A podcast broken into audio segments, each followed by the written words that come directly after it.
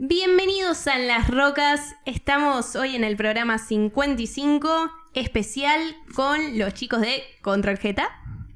Bienvenido. Hola. Eh, Bienvenido, Conra. Gracias. Muchas gracias por invitarnos.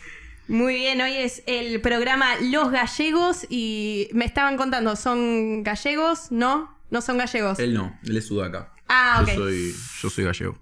Complicado. Español. No nos gusta que nos digan gallegos. A nosotros los españoles no nos ve. Perdón, perdón, entonces. Y también está Cables. Buena, buenas tardes, sí. ¿Qué onda? Uh. ¿Todo tranquilo? La gente lo pedía y, y bueno. La gente está loca con los cables, con el cables. Ahí se, se ven los Los comentarios. cables. Sí, sí. El cables es como el bromas, ¿no? Es como. Más o menos. más o menos, sí. El cables. onda por el estilo. Sí, Este, nada, bueno, no está Facu, problemas personales de él, no pudo venir. Exactamente. Este, también antes de arrancar quería tirar lo de la ley, que es un problema muy grande. La ley de concurrentes y, y residentes, que estamos con- completamente en contra, no sé si estaban al tanto. No sé qué estás No, hablando. Ah, sí. En los hospitales que quieren al- alargar la jornada, va, quieren alargar el derecho a la jornada en los hospitales, tipo que puedan pedir más horario a los residentes y concurrentes en hospitales, o sea, Sí. parte de medicina y psicología. Y les pagan dos pesos y a los concurrentes no les pagan directamente Claro. y les pueden pedir que se queden más tiempo. Ah, es un nivel de explotación. Ese, es un lindo mambo, pero bueno, estamos completamente en contra. Muy ahí, bien. ahí con la psicóloga Nati, Claro. la psicóloga del grupo, le decimos que no nos hace ahí el aguante psicológico. No hace nada. nada más No, a no, cables. Eh, bueno, eh, yo como. Como la otra vez eh, lo traje a Juanpi, Juanpi Carbonetti de invitado, y resultaba que Facu y Juanpi ya se venían conociendo desde antes, se habían visto en 20 eventos, eh, en eventos canábicos más que nada. Ahí va. Bueno, a mí me pasa lo mismo con Conrado. ¿Ah, sí? Sí, Sí. ¿Eventos No, canábicos? Claro, no, en eventos canábicos no, pero me lo encontré en, en Mar del Plata, ahí en el Festival de, Internacional de Cine. Nos vimos, nos vimos, sí. Nos vimos. Eh, ¿Qué onda? ¿Cómo estuvo ese festival? La verdad, muy lindo. Muy lindo. Yo laburo ahí hace dos años. Y este festival fue como el, el mejor organizado de todos. Ah, bueno, bien. Estuvo lindo, sí. Hubo muchas. eh, mucha gente felicitando a otra gente, así como.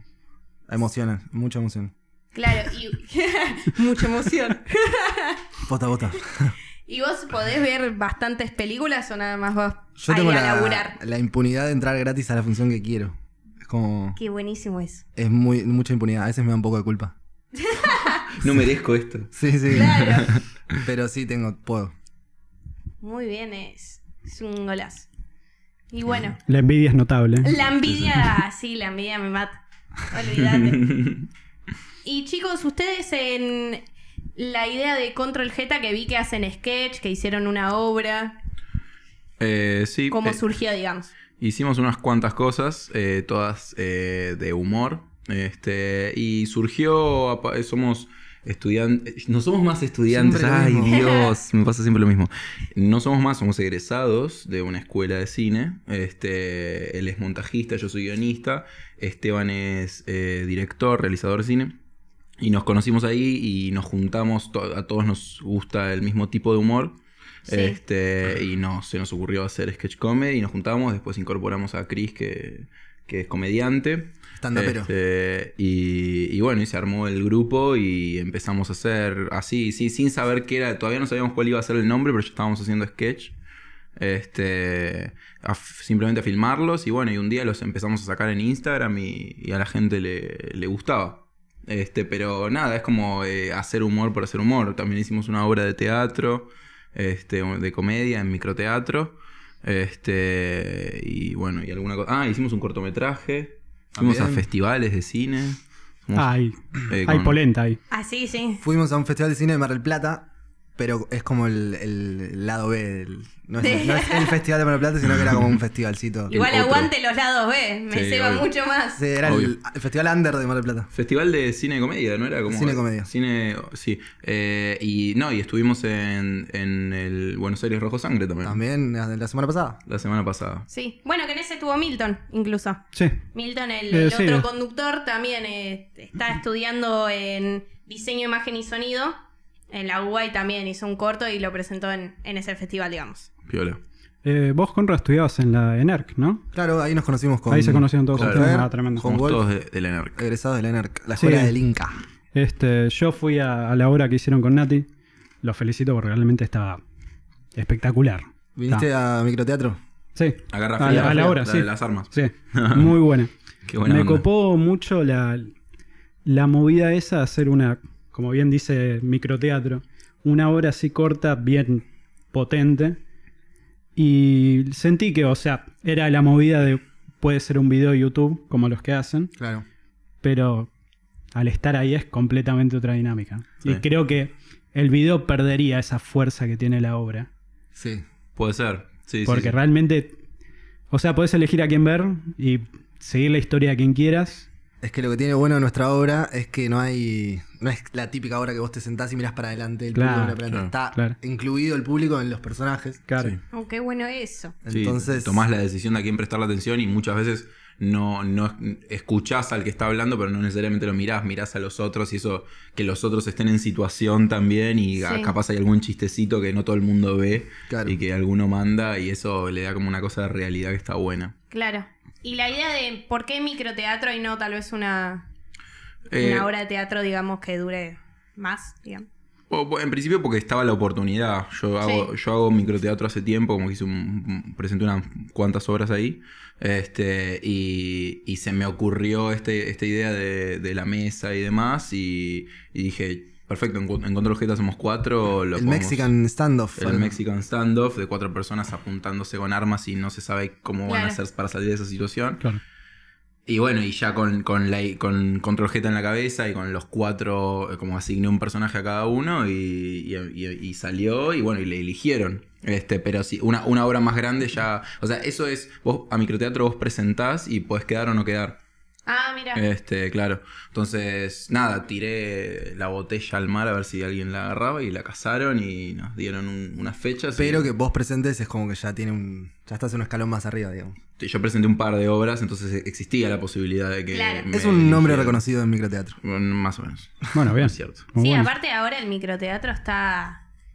tiene bastante peso, digamos. Sí. Está explotando, sí. Sí, sí. Sí, yo sí. todavía no pude ir a ver ninguna obra en microteatro, soy voy bastante al teatro. Mm.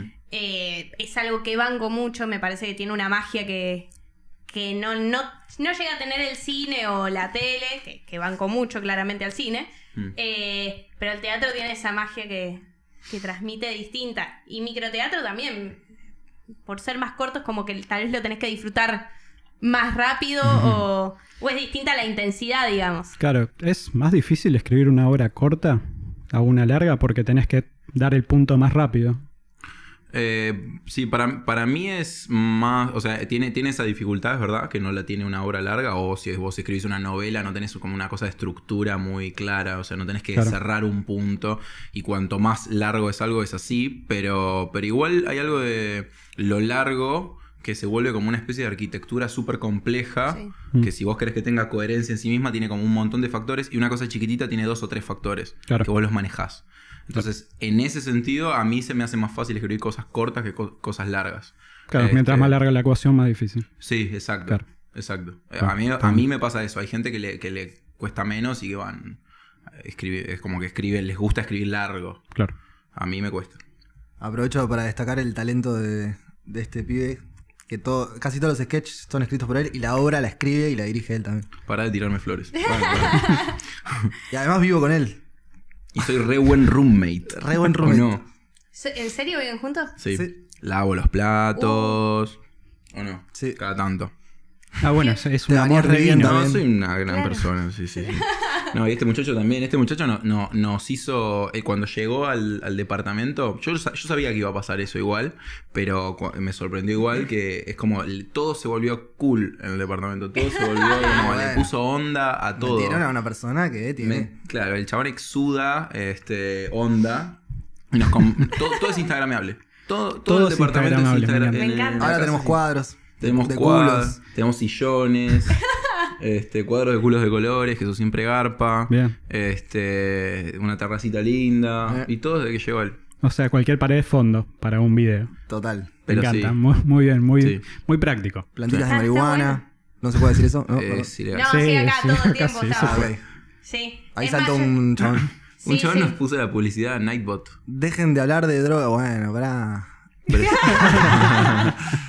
un bromance a lo May y Luca. Claro. Es más, yo ahora que, que me mudé sola también tengo plantas, hablamos todo el tiempo de mis plantas. ¿Ah, sí? Sí, que no las cuido bastante bien. Como que Ah, están bastante golpeadas mis plantas. sí, sí, sí. Es como que no reciben todo el sol que necesitan ni nada. Ah, es un tema ¿Te eso. olvidas de regarlas? No, pero el tema es que a veces siento como que se ahogan. ¿Se ahogan adentro? Sí, ¿Como se ahogan en el agua? claro. Ah. Es como. Es, para mí es que le falta sol, porque las riego, ponele y se bajan. Como Uh, que todas las las regas demasiado. ¿Sí? Sí, yo Pero creo que ponele, sí. las riego cada tres días.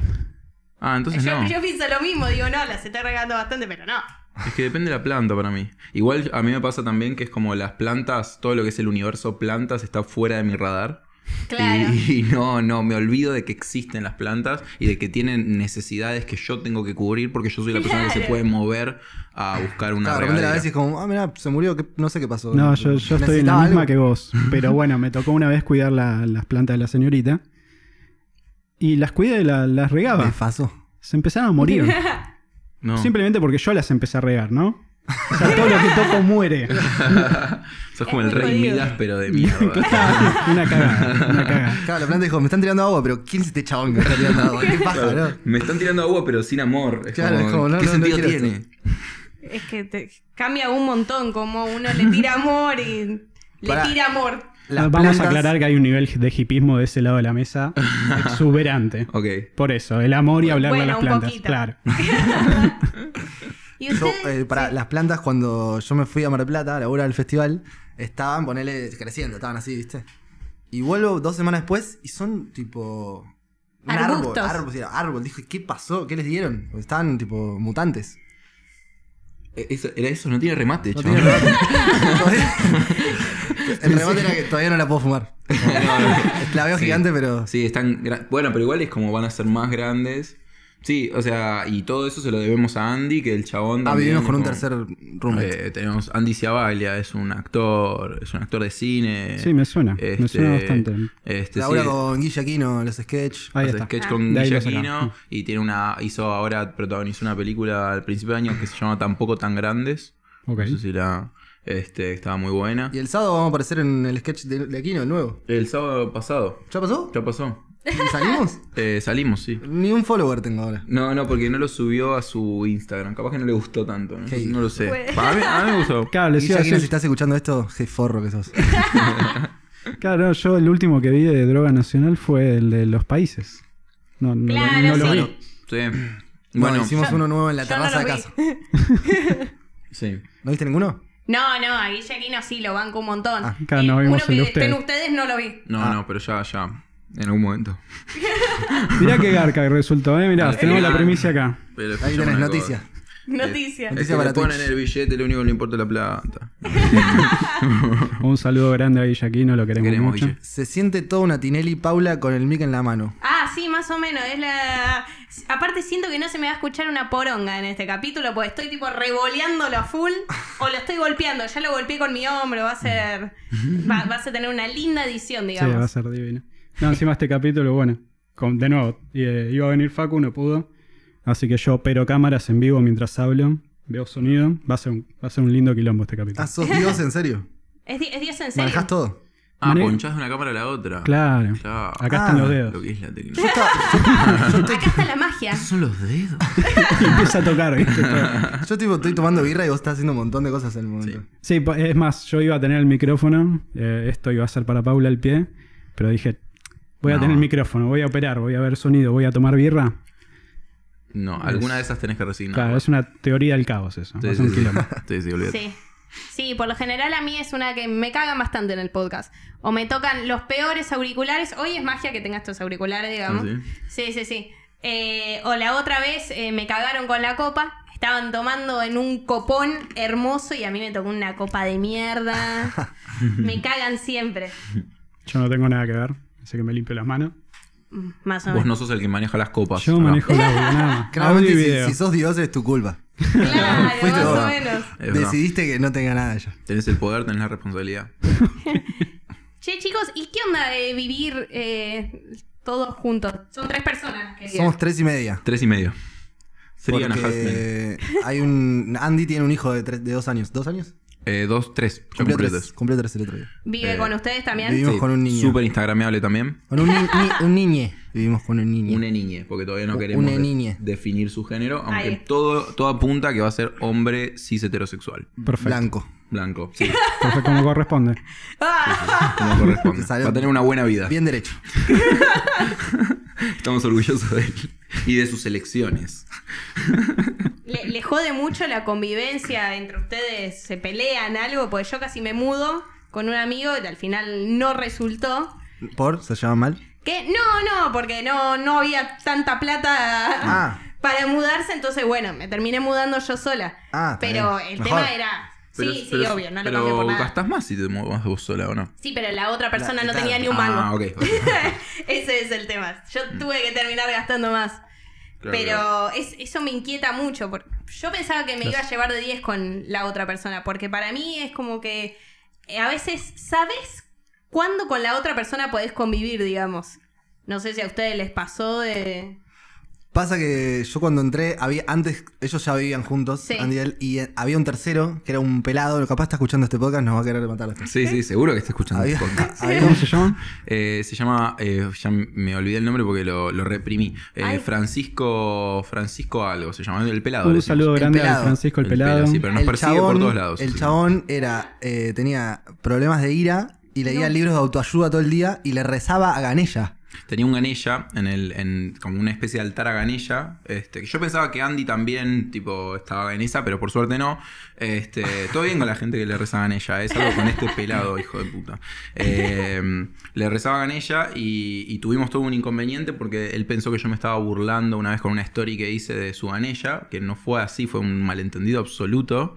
No le saqué una foto a su ganella, nada, como le saqué una foto a un amigo mío en posición de rezo en otro lugar, como si fuera un altar y qué sé yo, pero no tenía nada que ver con su ganella y él lo interpretó como que era una burla hacia él y a partir de ahí se volvió súper hostil conmigo, pero súper hostil. Lo amenazó de muerte en su propia casa. Me amenazó de muerte. Él tenía que dormir con la puerta cerrada del cuarto porque tenía miedo que vengan a matarlo a la noche. Sí, exactamente, gracias. gracias Conrado por los datos. Numeral lo dije. Este, me, me, me acusaba de haberle robado las llaves de la moto y tipo, claramente eso no pasó y como en eso fue una escalada de violencia, este, me tuve que ir una semana de la casa a vivir a lo de mi hermano. Ah, o sea, heavy, heavy. Claro. Sí, Fue heavy. heavy, Por eso entré yo y fue como, ¡ah, Este chaval es un ya genio. está, sí. Teníamos la vara muy baja, la verdad. Claro. y yo, puse un cuadro de culos en el, en el y fue como Y listo. como culos, aplausos. Sí, claro, es lo que necesitábamos, culos de colores. Eh, Que los culos los pueden ver en tu Instagram, en tus diálogos. Sí, tiene, hay uno hay- de los fondos de uno de los. De, o sea, tiene como diferentes. Hay diferentes ficciones y una de ellas son dos chabones hablando en unos sillones y atrás está el, el cuadro de los culos. Que es que yo creo que es, es la razón de mi éxito. Seguramente. De mi relativo éxito. Muy bueno eso. Eh, O sea, tengo una bocha de preguntas, pero bueno, una bocha, mal. Pero aprovechando lo del Instagram, este, bueno, les había dicho a los chicos antes de que arranquemos, yo a Conra lo conozco desde hace años, Uf. muchísimo.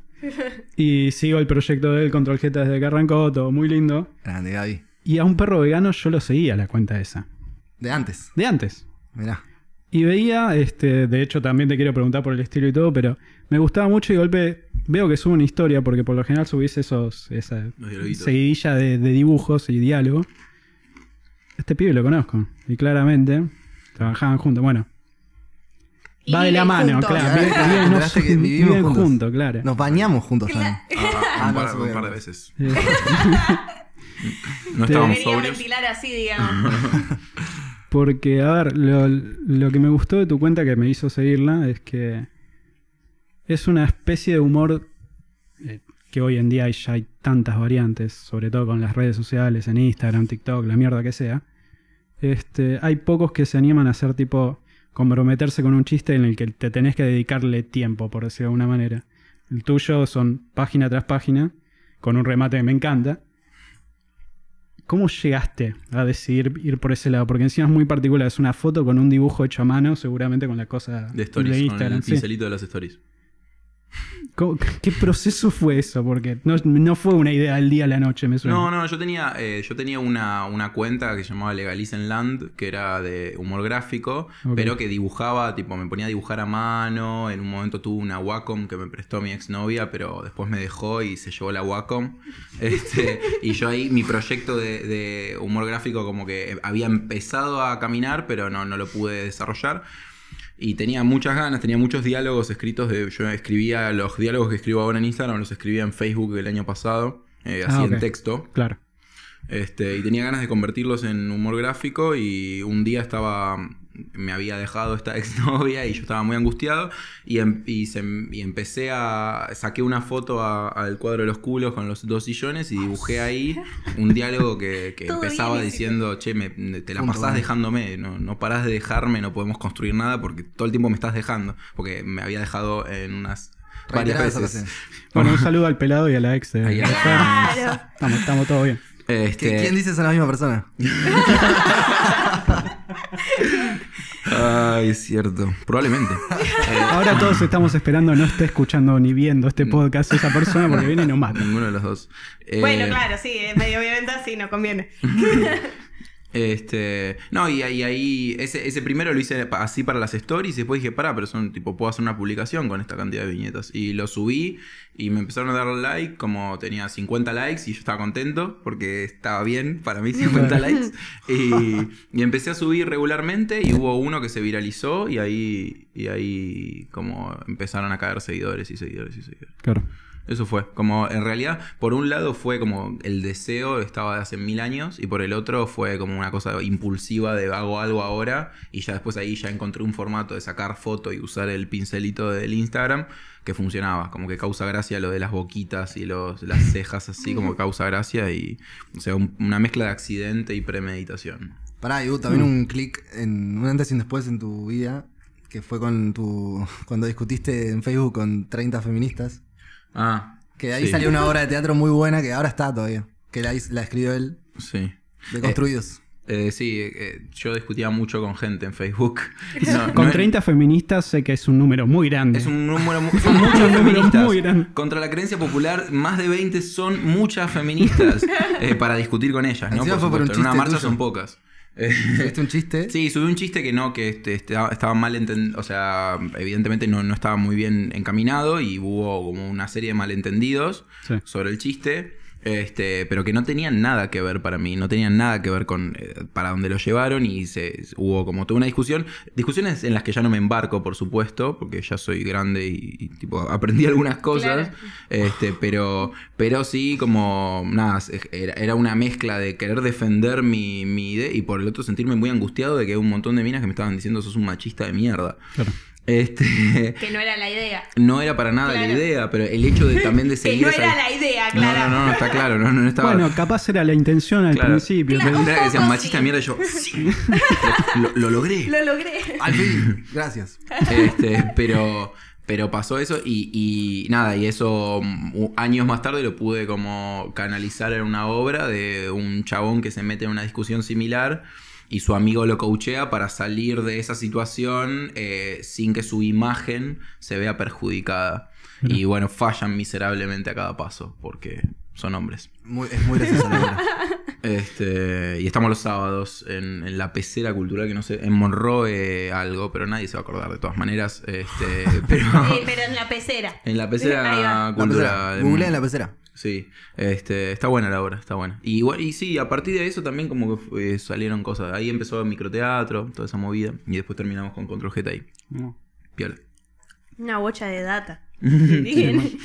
Una bocha. Perdón. Y les costó, eh, que esto es una duda mía, digamos, eh, porque yo en un, en un momento eh, quise entrar a la NERC, fui a una charla, no me copó tanto, eh, o sea, sí me copó en realidad, pero dije, no, bueno, si algún día quiero hacer la carrera de cine, me voy a anotar en la UNA. Mm. Eh, ¿les, ¿Les costó entrar? ¿O entraron de una? Porque aparte acá hay una bocha de gente que estudia cine y Mm. demás. Yo, en mi caso, fue lo, fue lo anti-ENERC, fue lo, lo que no hace la gente. Tipo, todos habían hecho como el, el curso de ingreso muchas veces, ¿viste? Sí. Tratar de entrar. Yo fui una vez sola, no había ni leído los textos. No, Fue como, vi, vi un par de pelis hice, lo- o sea, el, el examen bisagra es el segundo, ¿viste? Que es el de creatividad. Sí. Ahí fui re loco, así, estuve tres horas así, tipo, tiki tiki. ¿Fuiste fumado? Sí. Eh, ahí pasé al coloquio y en el coloquio fui como. como sin. Porque después me enteré que hubo gente que poner, llevaba. Gente que quería entrar a sonido llevaba sus discos que, que se los quería mostrar ahí a los chabones. Como, no, chabón, no tenés que hacer todo eso. No. Yo fui como, no, tranca. Me empezaron a preguntar, ¿qué te gusta de mal cine? Le digo, no, hago percusión, ah, contame eso. Hablé de la percusión un toque. Me dijeron, bueno, listo, tómatelas. Y dije, bueno, qué raro. Y después, "Ah, entraste. Ah, bueno. Fue como así, tipo, que- como quien no quiere la cosa y entré. Mm, Ah, buenísimo. muy bueno. Fue así. ¿Vos? No, yo hice un, un- un primer intento un año y no entré, pero fue muy raro porque en el primer, el primer examen como que lo pasás, tenés que ser medio gil para no pasarlo. Este, o sea, o, compresión o- de texto o que te pase como a mí, que, o sea, yo, va, yo considero capaz que soy medio gil, pero, pero, eh, nada, como que no lo evalúan bien a veces. Y yo, yo después subían el examen a, subían el examen a la página Sí. y, y por lo que yo vi, como que era muy improbable que no lo haya aprobado. Te tenés que sacar un 6. Y no, no lo aprobé. Y en ese momento no te daban el examen para, para ver qué es lo Ah. que hiciste mal. Este, con lo cual yo, y después hablando con profesores y demás, me di cuenta como que pasa que tipo es injusto a veces. Como hay Claro. gente que queda bochada porque sí, por. Es medio, le gusta el perfil y te meten así como. Sí, pero en el primer examen no sabes Claro, no porque. Y bueno, y, y en la segunda vez que lo hice, sí le pegué derecho como estuvo, estuvo bien todo el proceso. Pero no- yo, yo siento que de hecho el primer examen que hice, el primero de todos, fue el mejor examen que hice de todo después cuando entré. Fue Sí. mejor el primero en el que no entré que, que en el otro. Pero bueno, qué sé yo. Yo creo que lo, lo que me ayudó fue que no tenía tanta expectativa, era como... Mm. Si Vos pasa, ya estabas pasa. en la FUCA, además, él es como. Claro, de- yo no es que fui y Ah, dije, me claro. chupa un huevo, es que o sea, había estudiado en la estabas FUC, estudiando. había estudiado en el SICA, hice documental, me recibí en el SICA también, y entré después a la NERC, fui dije, a ver qué onda, y entré también. Yo estaba Claro. preparado. Claro, vos también tirás esa, de tipo estuve en la FUC, estuve en el SICA, como que ya saben que estás yendo hacia ese lugar. Porque ellos mucho lo que se quieren asegurar es que no abandones. Sí, eso. Como parte de la... Sí, que te medio, a mí me dijeron que una de las preguntas es como, bueno, ¿dejarías tu laburo por seguir estudiando y demás? Sí, Entonces, vos igual, decís, sí. ah, Claro. me, hiciste, me obvio". hiciste acordar que yo, claro, iba a la FUC, y el chabón que me toma el coloquio, que es el tercer Sí. examen, el, el jefe de cátedra, que es Hernán Belón, le- estaba escuchando el podcast, que le mando un abrazo, eh, me, me había elegido en la FUC para que yo haga mi corto, viste, en la FUC es como que haces un concurso de guiones y eligen uno y lo hacen. Sí. Y ese fue, ese chabón es el que había elegido mi corto, entonces entré y me dice, che, yo te conozco, le digo, sí, vos elegiste el corto para... Ah, sí, ya sé quién sos, como que ya sabía Ah, que algo bueno tenía, como un, un corto que yo había hecho le había gustado y fue como, está bien. un montón de trampa, digamos. Sí. Fue malísimo. un montón de trampa.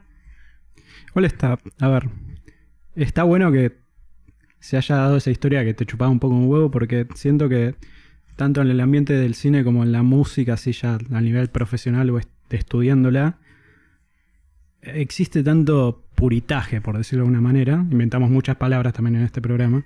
Sí, De sí, decir, una bocha. Esto es, lo- esto es cine y esto no es cine. Sí. O esto es música y no es música. Uno eh, hace lo que se le canta a la pija y hay público para todo. Hay público para un chabón tocando literalmente una bandita elástica en su casa haciendo video de YouTube. Totalmente.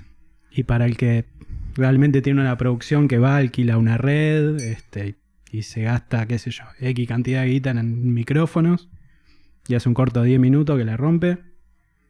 Y los dos son tan válidos, uno como el otro. Sí, yo creo que como estudiante de cine, estudié cine, fue todo lo que estudié, siempre estudié cine, pero odio al estudiante de cine de... ese snob que, que te dice, no, ese lincha, de tipo, eh, no, tómatela. Ese es bastante de la FUC, ¿no? Sí, hay el- mucho, hay mucho. Este, yo, yo creo que la, la escuela de... cine de- clásico, no, tipo, tómatela. no. Este, la, la, la ENERC es escuela de experimentación. Claro. Este, supuestamente.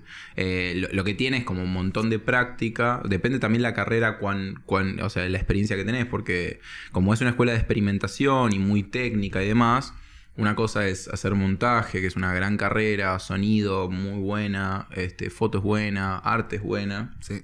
Estás hablando de todos menos guion, es porque es la tuya. Claro, exactamente. Guión y realización son las dos peores carreras de, de la ENERC. Que- Este, lamento, o sea, no voy a hablar de realización, pero guion es un desastre, este, y es por culpa del que No me importa, voy a decir todo, voy a decir todo hoy. Estás tirando toda la posta acá y Sí. ahora. Este, hay un chabón que, que está ahí hace mil años, que le chupa un huevo el, el coordinador de la, de la carrera, le chupa un huevo este, el destino de esa carrera. ¿JP? pone- no, JP no, JP es un capo. Ah. Eh, Nombren a todos, eh, Do- nombren a se todos. llama Dodi Shewer y acá voy a, voy a perder mi trabajo posible. Bueno, dejemos de nombrar guionista. entonces. No pasa ¿Cuál es? nada. ¿Qué me llama? Este, y nada, como que el coordinador de la carrera como que te, cam- te cambia porque te elige los profesores, te elige las currículas, todo, y el chabón es un desastre. Y pasa que es una carrera que tiene como eso, mucha orientación a la producción. Este, y muy clásica también. O sea, a diferencia de la FUC, que es como una, una carrera más, una, una universidad más como de, que está mirando Europa, viste, como el cine europeo y demás. La ENERC es bastante como hacer las cosas para que sean rentables, para insertarse en la industria, lo cual me parece bien. Pero no, no hay un buen resultado en guion y en realización. Pasa que también la industria está bastante golpeada. la- Está hecha mierda, Sí. man. Sí. A Sí. Que, que lo último que vi, fui a ver Argentino fue el- la Odisea de los Giles. Sí. Mm, Y está, este, por decirlo de una manera medio fea, sponsoreada por España esa película. Claro. O sea, no, no tenemos, te- tenemos, además de tener un mercado chico en Argentina, no tenemos producción, no tenemos valor, no tenemos budget, no tenemos nadie que ponga Sí, la es guita para decir, loco, Si, no hagan". es coproducción, una película no puede ser grande, tiene que ser independiente, sí o sí. Claro. Si no hay una coproducción con otro la- otra cosa, no, no es grande la peli. Sí. Y es muy loco que eh, España nos tenga que ayudar a bancar historias nuestras, ¿no? Es- Como- eso es la locura. es la- muy loco. Sí, más. Directamente. Sí. Bueno, y que, y que la gente, los espectadores argentinos estén tan eh, interpelados por el cine yankee mucho más que el nuestro. O sea, nosotros, nuestras historias les interesan mucho menos que, la, que las yankees, la Hay, verdad. hay un mito un mito urbano de no sé por qué, dónde sale, que hablas con gente más, grande, adulta, adulta, digo, no sé, más de 50 s- para arriba, que te dice, el cine argentino se escucha mal. ¿Viste? ¿No te pasó? Ah, es verdad, dicen eso. Una vez me tomé un taxi, y estaba- ¿cómo- ¿qué estoy cine? No sé qué. Ah, el cine argentino se escucha mal, me dice. ¿qué? No, no, estás equivocado. Se ¿qué escucha mal. Andá al cine, no se va a escuchar mal. No, se escucha mal. Hay como una, no sé qué es eso, un, un prejuicio. Es que tal vez puede ser el mismo prejuicio de estar acostumbrados a escuchar cosas con subtítulos. eh, Claro. A leer, digamos. Pasa, a ver, no creo que sea algo particularmente argentina eso. Creo que literalmente la industria de mierda de Hollywood supo vender mierda o cosas muy buenas como si fueran oro a todo el mundo. Y se Fáciles, hicieron prácticamente dueños de la industria y del, del rubro. Es que, hay Oscar por película extranjera. O sea, una Horrible. película dramática argentina no entra en mejor drama de Claro. los Oscar. Entra en película extranjera. obvio. Porque ellos son el centro del mundo. Obviamente. Pero, pero para mí lo que me pasa con, el- con lo, que, lo que pasa con el cine el yankee, hay mucho cine de mierda hollywoodense, por supuesto, y además es como la repetición de una fórmula. Mm. Pero, primero que es una fórmula muy efectiva. Funciona. O sea, por, por alguna razón eh, la gente como lo... O sea, por alguna razón no, existen razones como que se pueden rastrear de por qué funciona, por qué a la gente como le interesa, por qué mantiene su atención y por qué termina satisfecho cuando termina de ver una película eh, yankee. Este, y además se siente la plata que pusieron, se siente. Vos ves la película y sentís eh, el- en los pequeños detalles, como esta cosa de se escucha mal. Yo no sé si se escucha mal o se escucha bien el, el cine argentino, pero estoy seguro de que el cine yankee le pone mucha más plata al sonido. Se huelen Sí, los dólares. Se mueren los dólares. Y a la gente le gusta sentir eso, como esa cosa de lujito. No sé, Sí. la única manera que yo creo que nosotros tenemos de, de- de contrarrestar eso es contar historias que nos impacten más. Y tenemos la oportunidad de hacerlo porque somos argentinos, Claro. supuestamente. Algunos, yo no, yo soy español. Pero, y de veras CTI. Pero, Escuchaste, de acá se escuchó. La mano. pero, pero, pero, no, pero no es tan frecuente que lo hagamos. La verdad es que hay un montón de películas que, o sea, como la, los amigos de la FUC de Conra. este, No, no, no, son amigos, amigos. que, que- que hacen películas que son para ellos solos, que, o sea, películas lentas, ¿viste? Ex- Existe la frase de no veo cine argentino, es aburrido. Sí. Este, y si bien es como es un prejuicio, también hay películas que ese prejuicio lo, lo Entran, soportan, claro. A ver, el estereotipo no existe por nada, porque, Claro, exacto. sino porque hay mucha gente que realmente entra en esa Sí, categoría. agarran ese prejuicio y lo llevan como bandera. Claro. Exacto. Claro, qué paja. Qué bajo paja que eso. es- Sí. Y paren, eh, no le pegaron con. Va, no hablaron de, de la uva. de diseño, imagen y sonido. Yo tengo buenas referencias de. o Laburé con gente de la UA de imagen y sonido y laburan muy bien. Ahí va. Sí, yo tengo las Está. mismas referencias, como que son, que le ponen mucho empuje además, como Sí. porque no tienen tantas posibilidades, no tienen los equipos No, los con- los consiguen. Claro. Ah, Eso se nota. La FUC te da todo todo el tiempo, entonces como que la gente es una mierda. La NERC como que te da cosas, pero las tenés que. Es una beca, es como que estás Claro, ahí. es una beca. Y te lo recuerdan todo el tiempo. Entonces es como más, Ah. más progre. Y Sí. la UA es como el otro, el otro extremo. Es la como trinchera. La gente que no tiene nada, que igual lo hace y lo- le pone el pecho y va para adelante. y banco, banco. Claro. Es que para mí la clave es hacer. Yo recién estoy arrancando la carrera de diseño, imagen y sonido. Eh, hice un corto en, en el Rojas eh, de producción de cortometraje. eh, y ahora estoy haciendo con un amigo que me lo encontré ahí en el curso y también estudia lo mismo. Y estamos haciendo cortos independientes a full. Que me parece que es la clave. Más que yo estoy en el CBC y todavía no vi nada. Es arrancar por algo. Salga lo que salga y, y aprender de los errores. Bueno, un poco Control Z salió así porque estábamos en la NERC estudiando cine, todos querían hacer su corto, su tesis, películas. Y nosotros dijimos, chabón, nosotros tenemos ganas de hacer comedia, o sea, hacer cosas que nos hagan, con- nos hagan reír a nosotros, ¿viste? Sí, y nos juntamos porque nos gustaba la comedia y dijimos, vamos a hacer sketch, dale, pum. Y empezamos así, Claro. a hacer. Pues si no es como también en la NERC, sí, tenés que esperar a que filmar tu tesis, estar todo un año hablando del guion que se cambia todas las semanas, como sí, está bien, está bueno. Pero mientras pod- podamos hacer otra cosa y juntarnos a hacer otra cosa, Sí, es. más es- hoy en día que tenés todo, tipo con esto así, tú que te filma una peli con un, un iPhone, Sí, es tal tremendo. Sí, sí es más, e incluso como, o sea, obviamente el- la escuela te da una plataforma para hacer, porque todo el tiempo estábamos haciendo micrometrajes o corto- pequeños cortometrajes. Pero incluso el hecho, por ejemplo, de la experiencia de Control Z para mí fue como genial en el sentido de que yo algunos guiones que había hecho para trabajos prácticos de realización, este, los terminé haciendo después con Control Z y el resultado fue muy distinto porque estaba trabajando con gente que pensaba igual que yo, que sabía, perdón, que pensaba igual que yo, que sabía qué era lo que queríamos, cuál era el chiste, Claro. que queríamos comunicar y no estábamos. Hay uno de los sketches de Control Z de mm, el de mm, el de Superman que Lelia, la profesora, que yo la requiero a Lelia, pero me dijo, ¿qué, qué es lo que no, no entiendo qué es lo que quisiste contar? Y es como, "Es- es Vean Superman, eh, ahí, los suscriptores de Twitch. Este, eh, y, y- y en, y en- claro, cuando lo hicimos con Control Z terminó para mí siendo uno de los mejores sketches que tenemos. Gran sketch. ¿Lo vieron bueno. ese? Sí, Sí. ese está muy bueno. Igual el- a mí el que Claudito. más me gusta, lo tengo que decir, es el de Sacalo, sacalo. Apatriat. No, ¿cómo? Ah, eh, algo de- apartidario. Apar- apartidario. apartidario. Sí. No, es, es una locura eso. Es, ese- es el es viral. buenísimo. Ahí pusimos todo. Dijimos, Sí. vamos a meter que le explote la cabeza. Dale. Mm. Igual me gusta la, la variedad de, eh, de comedia que hay. Porque calculo, no sé, hay mucha gente que tal vez dijo que lo de Superman no lo entendía o que no le gustaba. Entonces eso me parece muy loco. Vos también vos tenés una comedia re particular. Eh, Yo tengo un humor bastante Claro. negro. Bas- bastante negro. claro, o sea, bueno. con cámaras y con gente que no conozco, capaz me, me tiro un poquito para atrás. Cada tanto se me filtra algo, pero. Yo Nah, tiralo que lo, lo abrazo, pero. te- Sí, no, sí. ya fuera de cámara ya hicimos un chiste. Va, yo tiré una, que es medio border, la de. Que La no había aparecido hace desaparecida. 15 días. Ah, sí, sí, sí. sí, o sea, la tiré ahí y después me di cuenta, che. Ahí tirás para medir. es Como Claro, todos se rieron, bueno, dale, tipo- vos sí. Claro, claro, es verdad. Sí, pero a mí me encantó. Nunca se enterarán, ¿no? Pero. A mí me encantó. Yo lo disfruté Sí, muchísimo. estuvo muy bien, estuvo muy bien.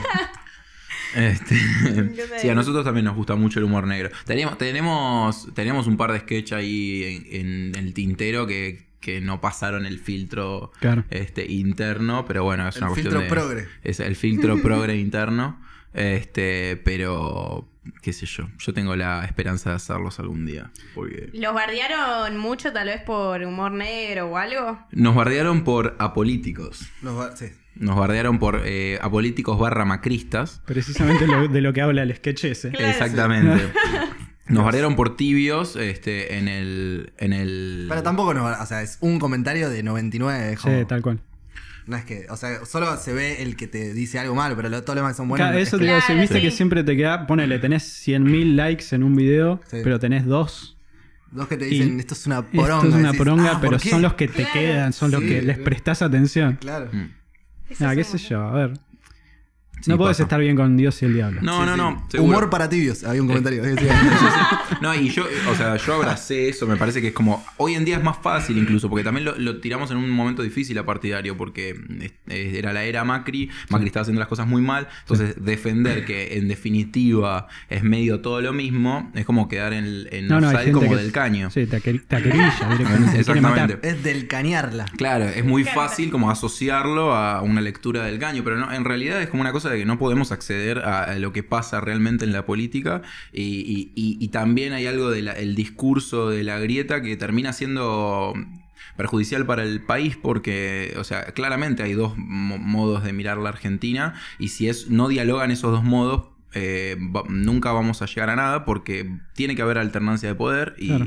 y si no dialogan no, no, no podemos hacer política de Estado, no podemos hacer un montón de cosas. Entonces como defender ser tibio en un punto que es muy incómodo porque no te quieren ni de un lado ni del otro, este, para mí es como una posición política eh, valiente. que Igual yo- votamos a Alberto Fernández. Sí, yo también voté a Alberto. por supuesto. que Pero sí. por supuesto. Pero por supuesto que votamos a Alberto Fernández. Ahí está Este, Twitch. Grande, Alberto, te queremos. Pero, pero igual. pero está viendo más este podcast, le mandamos un saludo eso, Este. Que no esté Ofelia Fernández viendo esto. Yo la amo. pero- Sí, la, sí, yo Es también. una grosa, Ofelia Fernández. Sí. Este. No, Mira cómo son todos acá. Al final somos, Kirchneristas, somos al todos final cucas. todo. No, somos todos cucas, sí, pero dentro del cuquismo.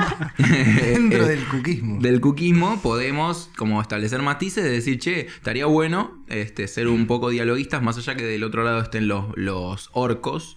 Este, tenemos que dialogar con ellos porque ellos van a volver a gobernar en algún momento. Ah, igual yo tengo un, un shortcito del frente izquierda. mira. Esa del fit. Ah, sos, sos- un quilombo. ¿Viste? Claro, es un quilombo, me gusta. Me compro Una ensalada ropa ideológica. antiprogre, pero soy progre. Sos Es ese que- tipo de progreso. Soy Es ese que el tipo. tema es eso también. de- o sea, desapareció la. ¿De qué sos? Es- no, Ah. yo soy Gabriel Nicotera, yo soy un humano y tengo mis Sí. pensamientos. Tu A veces perro me está eh, violando la pierna. Ah, Ah, pasa, bueno, pasa, ya, ya ¿eh? va a pasar. Claro. Pero te- te- Bancalo, está, ya teniendo sexo con mi pierna. Eso quiero decir. No Pero a mi, quedar- pierna no está de acuerdo. Eso, por eso no, no es consensuado. No es consensuado. No es no, le pasó así al perro. por debajo. No, no. bueno, pero para, como decía. Sigamos, sigamos. eh, me perdí.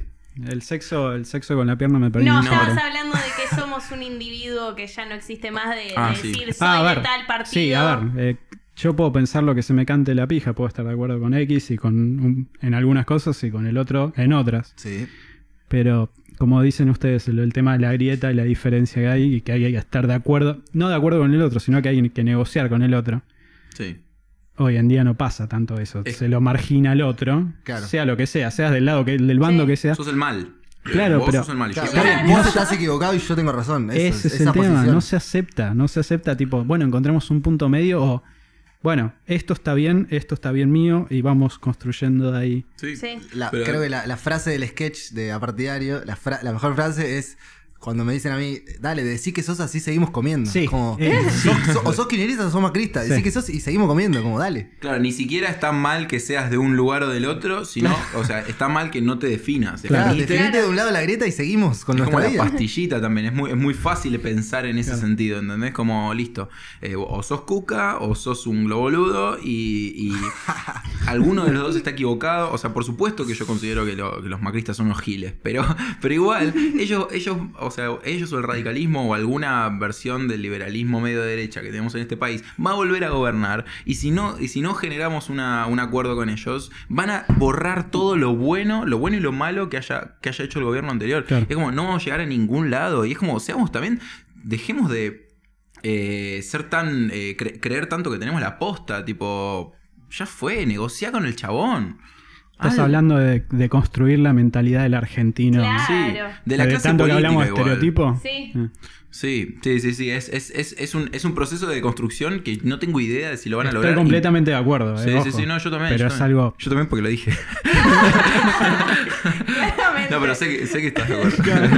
Pero a ver, es algo tan difícil y ti- siempre hablamos de que las generaciones que vienen tienen la posta y todo, pero a ver, yo ya estoy un poco grande, ¿no? También, pero Yo te escuché La- gritar, tengo 20 años.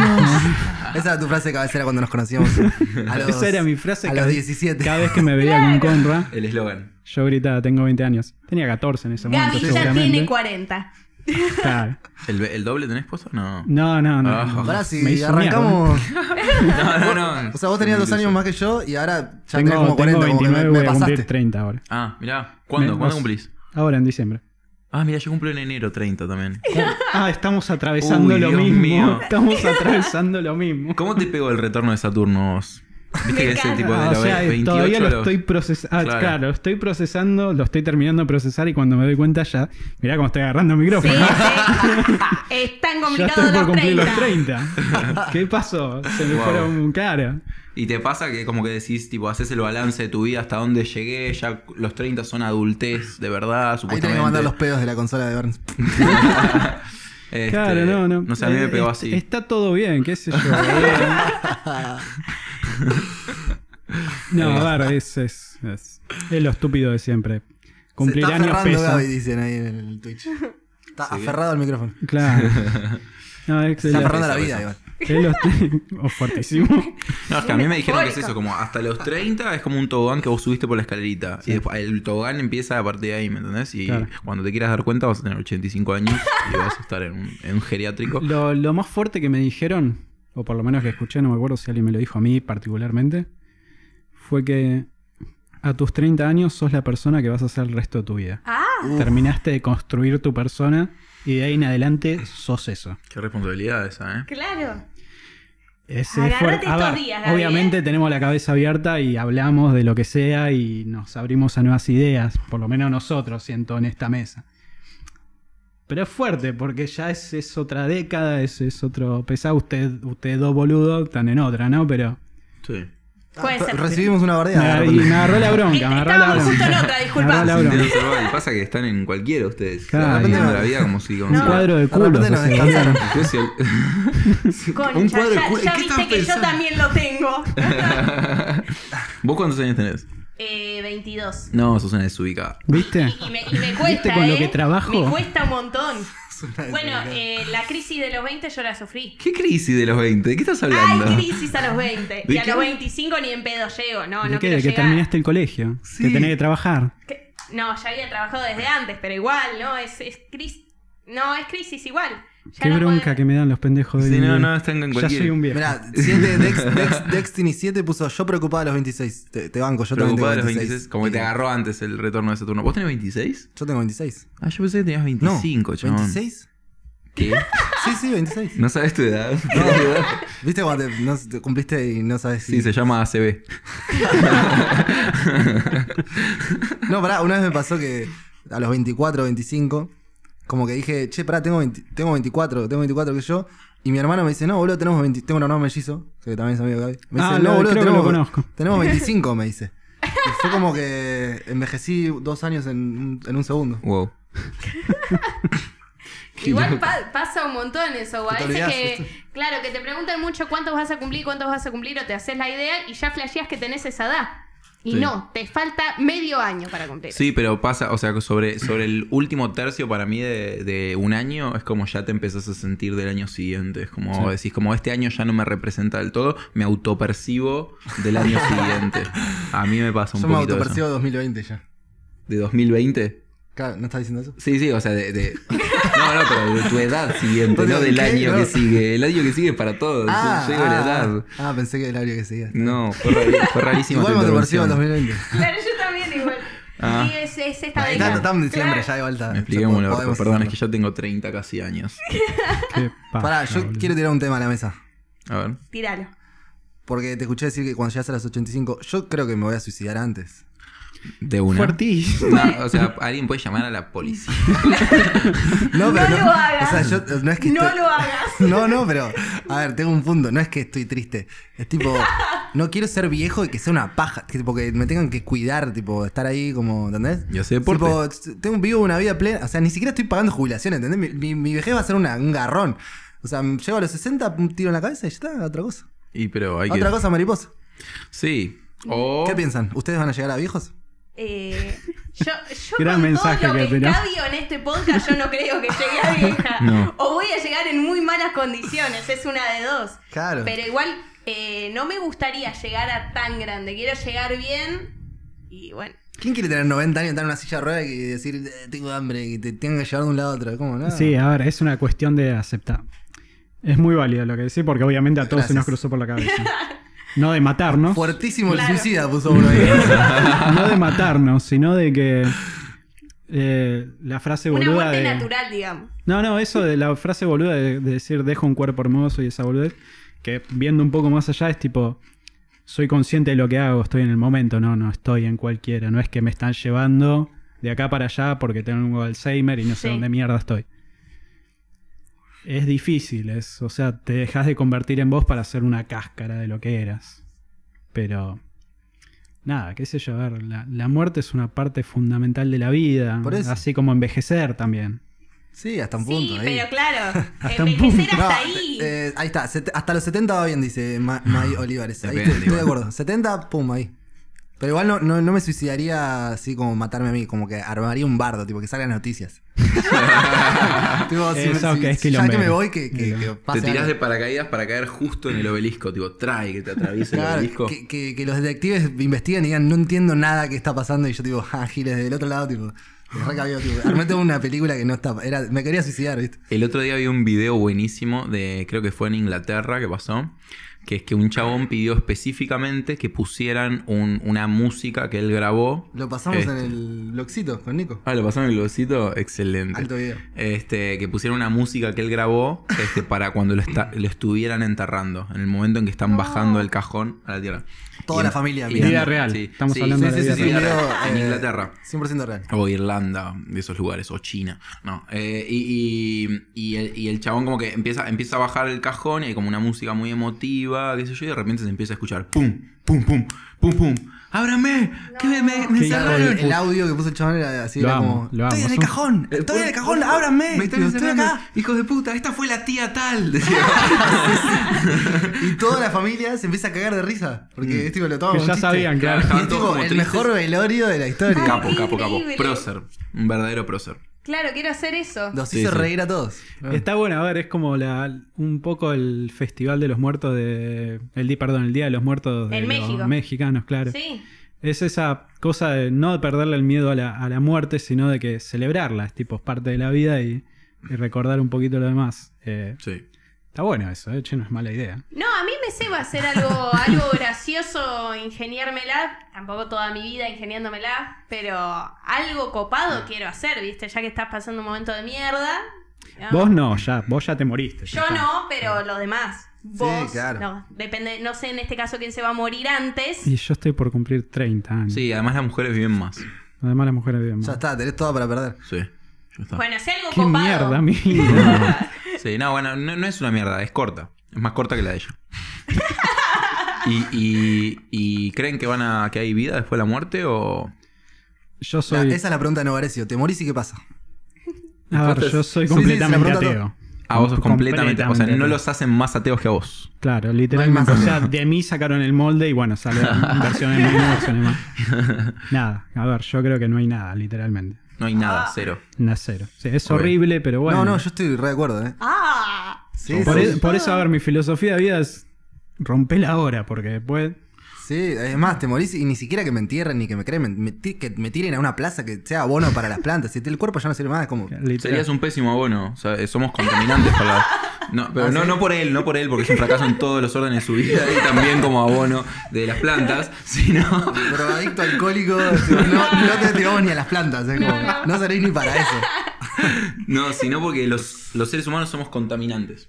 Somos contaminantes de la tierra. Por eso hay como todo un servicio que salió ahora, que es como una especie de, de huevo de hongos en el que te meten, que no es un ataúd, sino un huevo de hongos en el que te meten, y esos hongos te, te sacan las toxinas y te volvés como un, un nutriente para... Ahí está, eso quiero hacer, listo. Ahí va, sí.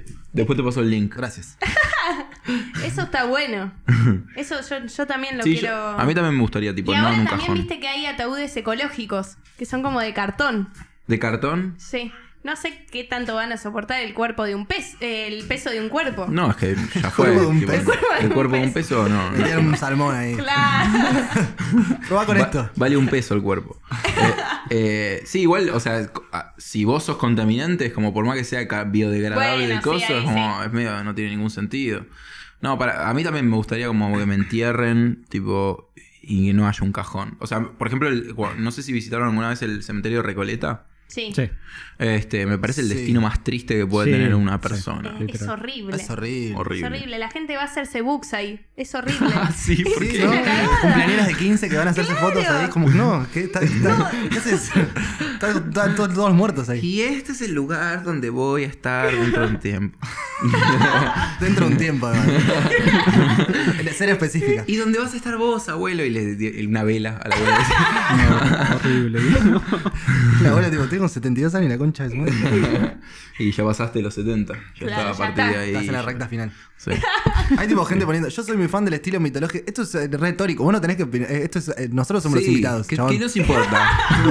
Tipo, yo en la vida después cumplo otro. No me importa lo que vos pienses. Tipo, En vení la- al podcast y hablá de lo que querés. Pará, pará, pará, que capaz que dice algo interesante. Perdón, a ver, que rebardea después- a otro follower. que después de la Qué vida. mejor que ponerse al público en contra.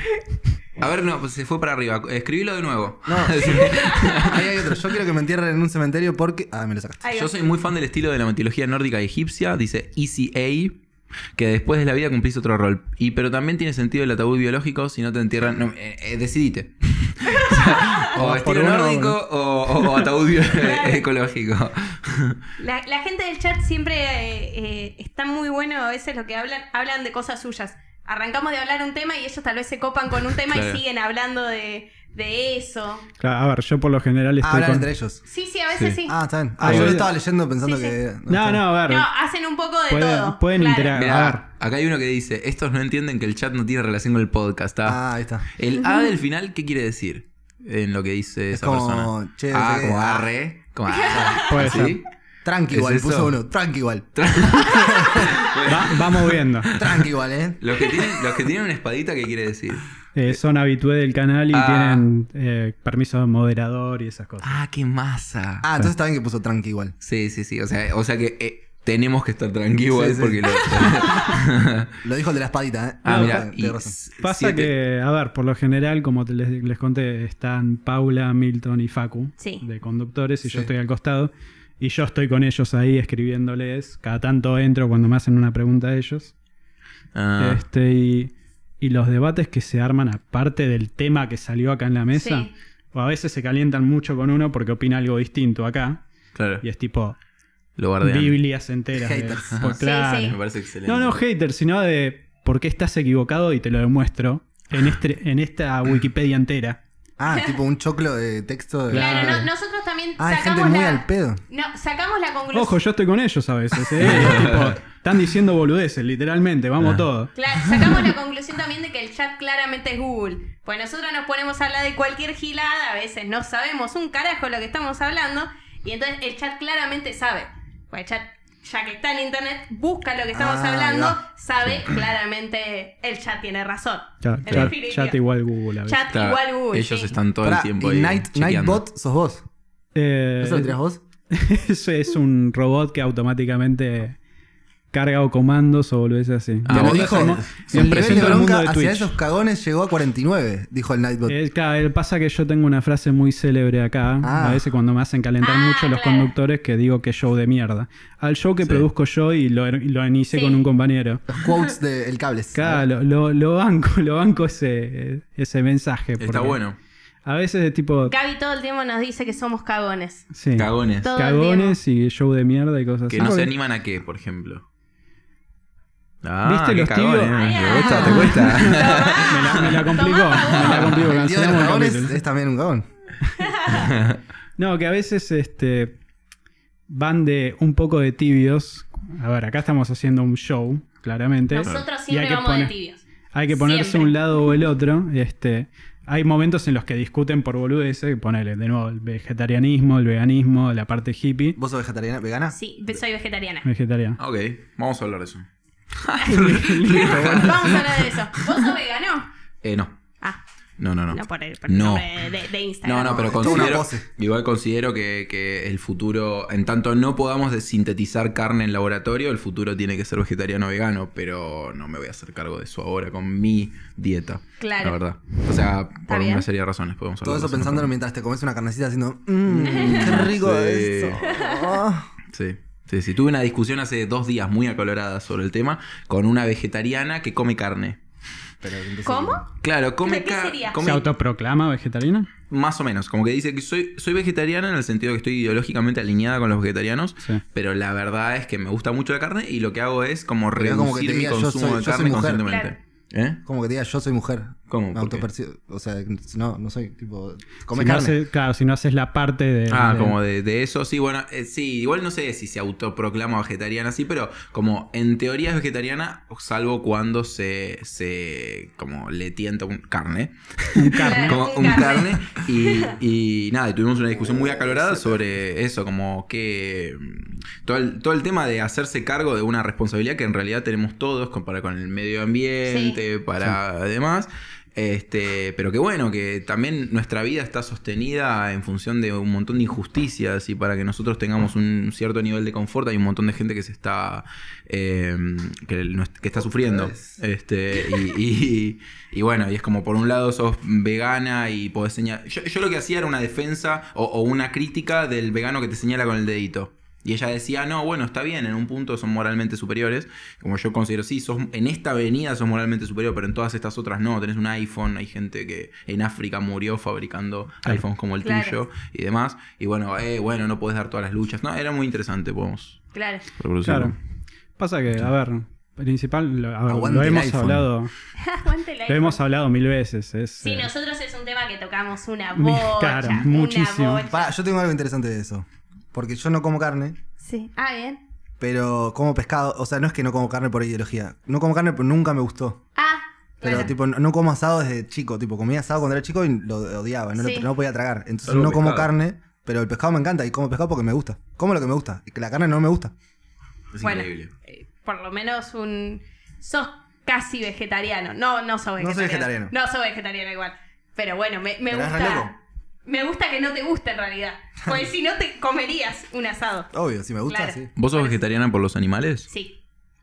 Sí, sí. Está buenísimo, los animales sí, son ya re piolas. soy, soy hace dos años. soy hace dos años y lo primero me costó porque a mí sí me gustaba la carne eh, y hoy ya me olvidé del gusto de la carne, digamos. ¿Te olvidaste? Sí.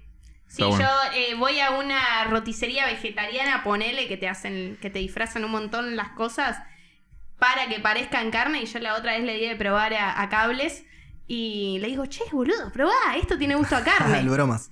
Claro. y me- no, es, es lo menos parecido a la carne que tiene. Yo estaba convencida que se parecía a la carne, pero ya. Pasa que ya te olvidaste. Te olvidaste el gusto de la carne. Seitán. Seitán, agridulce, Sí, algo sí. estilo. Probé Yo comí- chori de seitán. Vos también, ¿no? Eh, comí. Chori eh, vegano. yo comí matambre de seitán. Lo comí durante mucho tiempo. Sí. Y me estaba, estaba rico, sí. O sea, no, no tiene nada que ver con la carne, pero, pero estaba rico. O sea. Claro. No, yo algunas cosas ya, ya me olvidé completamente. mm, También el seitán trata de imitar a veces un montón la carne, vas a parrilladas veganas sí. y te ponen como algo que parece la grasa, digamos. La cabeza de la vaca. Claro, más o menos. Como, por Te hacen qué. la forma, simplemente Se para que. Una vaca Sí, sí. descuartizada y te dicen, es de tofu igual, ¿eh? Solo, solo la, la imagen. Uy, perdón, perdóname, perdóname. Bueno, chicos, este, el perro está un poco insoportable. Vamos a ir a una pequeña pausa, ¿les Sí. parece? Dale, pausa birra. Vamos al baño, birra, todo. Vamos. Ya volvemos. Y volvimos en Las Rocas en el programa número 55 con los chicos de. Control Jeta. Eh, y estamos escuchando, ¿qué estamos escuchando? ¿Lo quieren comentar alguno de ustedes? tres? Esta es la banda de mi hermano mellizo. Tengo un hermano mellizo. Qué sorpresa. Tengo un hermano mellizo, tiene una banda que se llama Nidos. Y este es un tema de los primeros que hizo. De los primeros. Cuando éramos, nos juntamos con Gaby a tomar escabio, que cuando Gaby gritaba tengo 20 años, ahí, Lo dijo, lo tenía guardado todo el día. lo- lo- sí, y te sacó este tema que es muy lindo, muy lindo tema. Muy lindo. Muy bueno. Me acuerdo cuando me lo hizo escuchar de pendejo. Era tipo, estás a otro nivel, boludo. Sí, ¿no? chavales, e- esto es un no éxito. entiendo por qué yo me estoy juntando con vos. No lo merezco. No lo merezco. Claro, no soy digno, no soy digno. Soy digna. Aparte, ¿de qué edad estamos hablando? Que más o menos. ¿Cómo? 17. Ya, nosotros, vos eh, 20 y nosotros 17. Ponele. ¿Este tema Eh. tenía 17 cuando lo hizo? Claro. Sí, sí, sí. Sí. Ah, una locura el chabón. No, no, no. Juli siempre fue un, un distinto. Era el mellizo bueno, yo soy el mellizo malo. Vos el, el me- el mellizo que juega bien al fútbol. Había que nivelar un poco. Claro. Claro.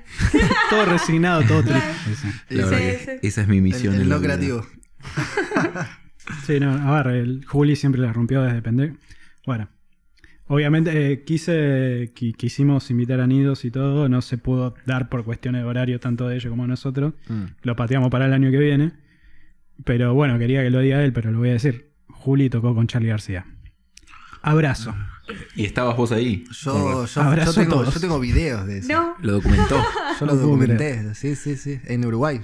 Sí. Charlie García, eh, Increíble. hay que decirlo, eh, en un momento paró el show, tomó falopa y siguió el show. Pidió, pidió que no, pidió que dejen los celulares. Dijo, no, nadie filma. Dijo, no, no hay celular. Tipo, ahora no se filma. Y hay un chabón filmando y cayó el dueño del lugar y le pegó una piña de celular. Tipo, No. te acaba de decir Charlie García que no filmes, no puedes filmar, ¿viste? Claro. Así. Y ahí cuando sacaron todos los celus, el chabón dijo, tráeme la droga, le dice a uno. Y yo veo que yo estaba, era un lugar chiquito, así como esto, así. Y Charlie García estaba ahí donde está la tele, yo estaba acá enfrente. Y veo que un chabón de atrás mío se levanta, le da un cosito.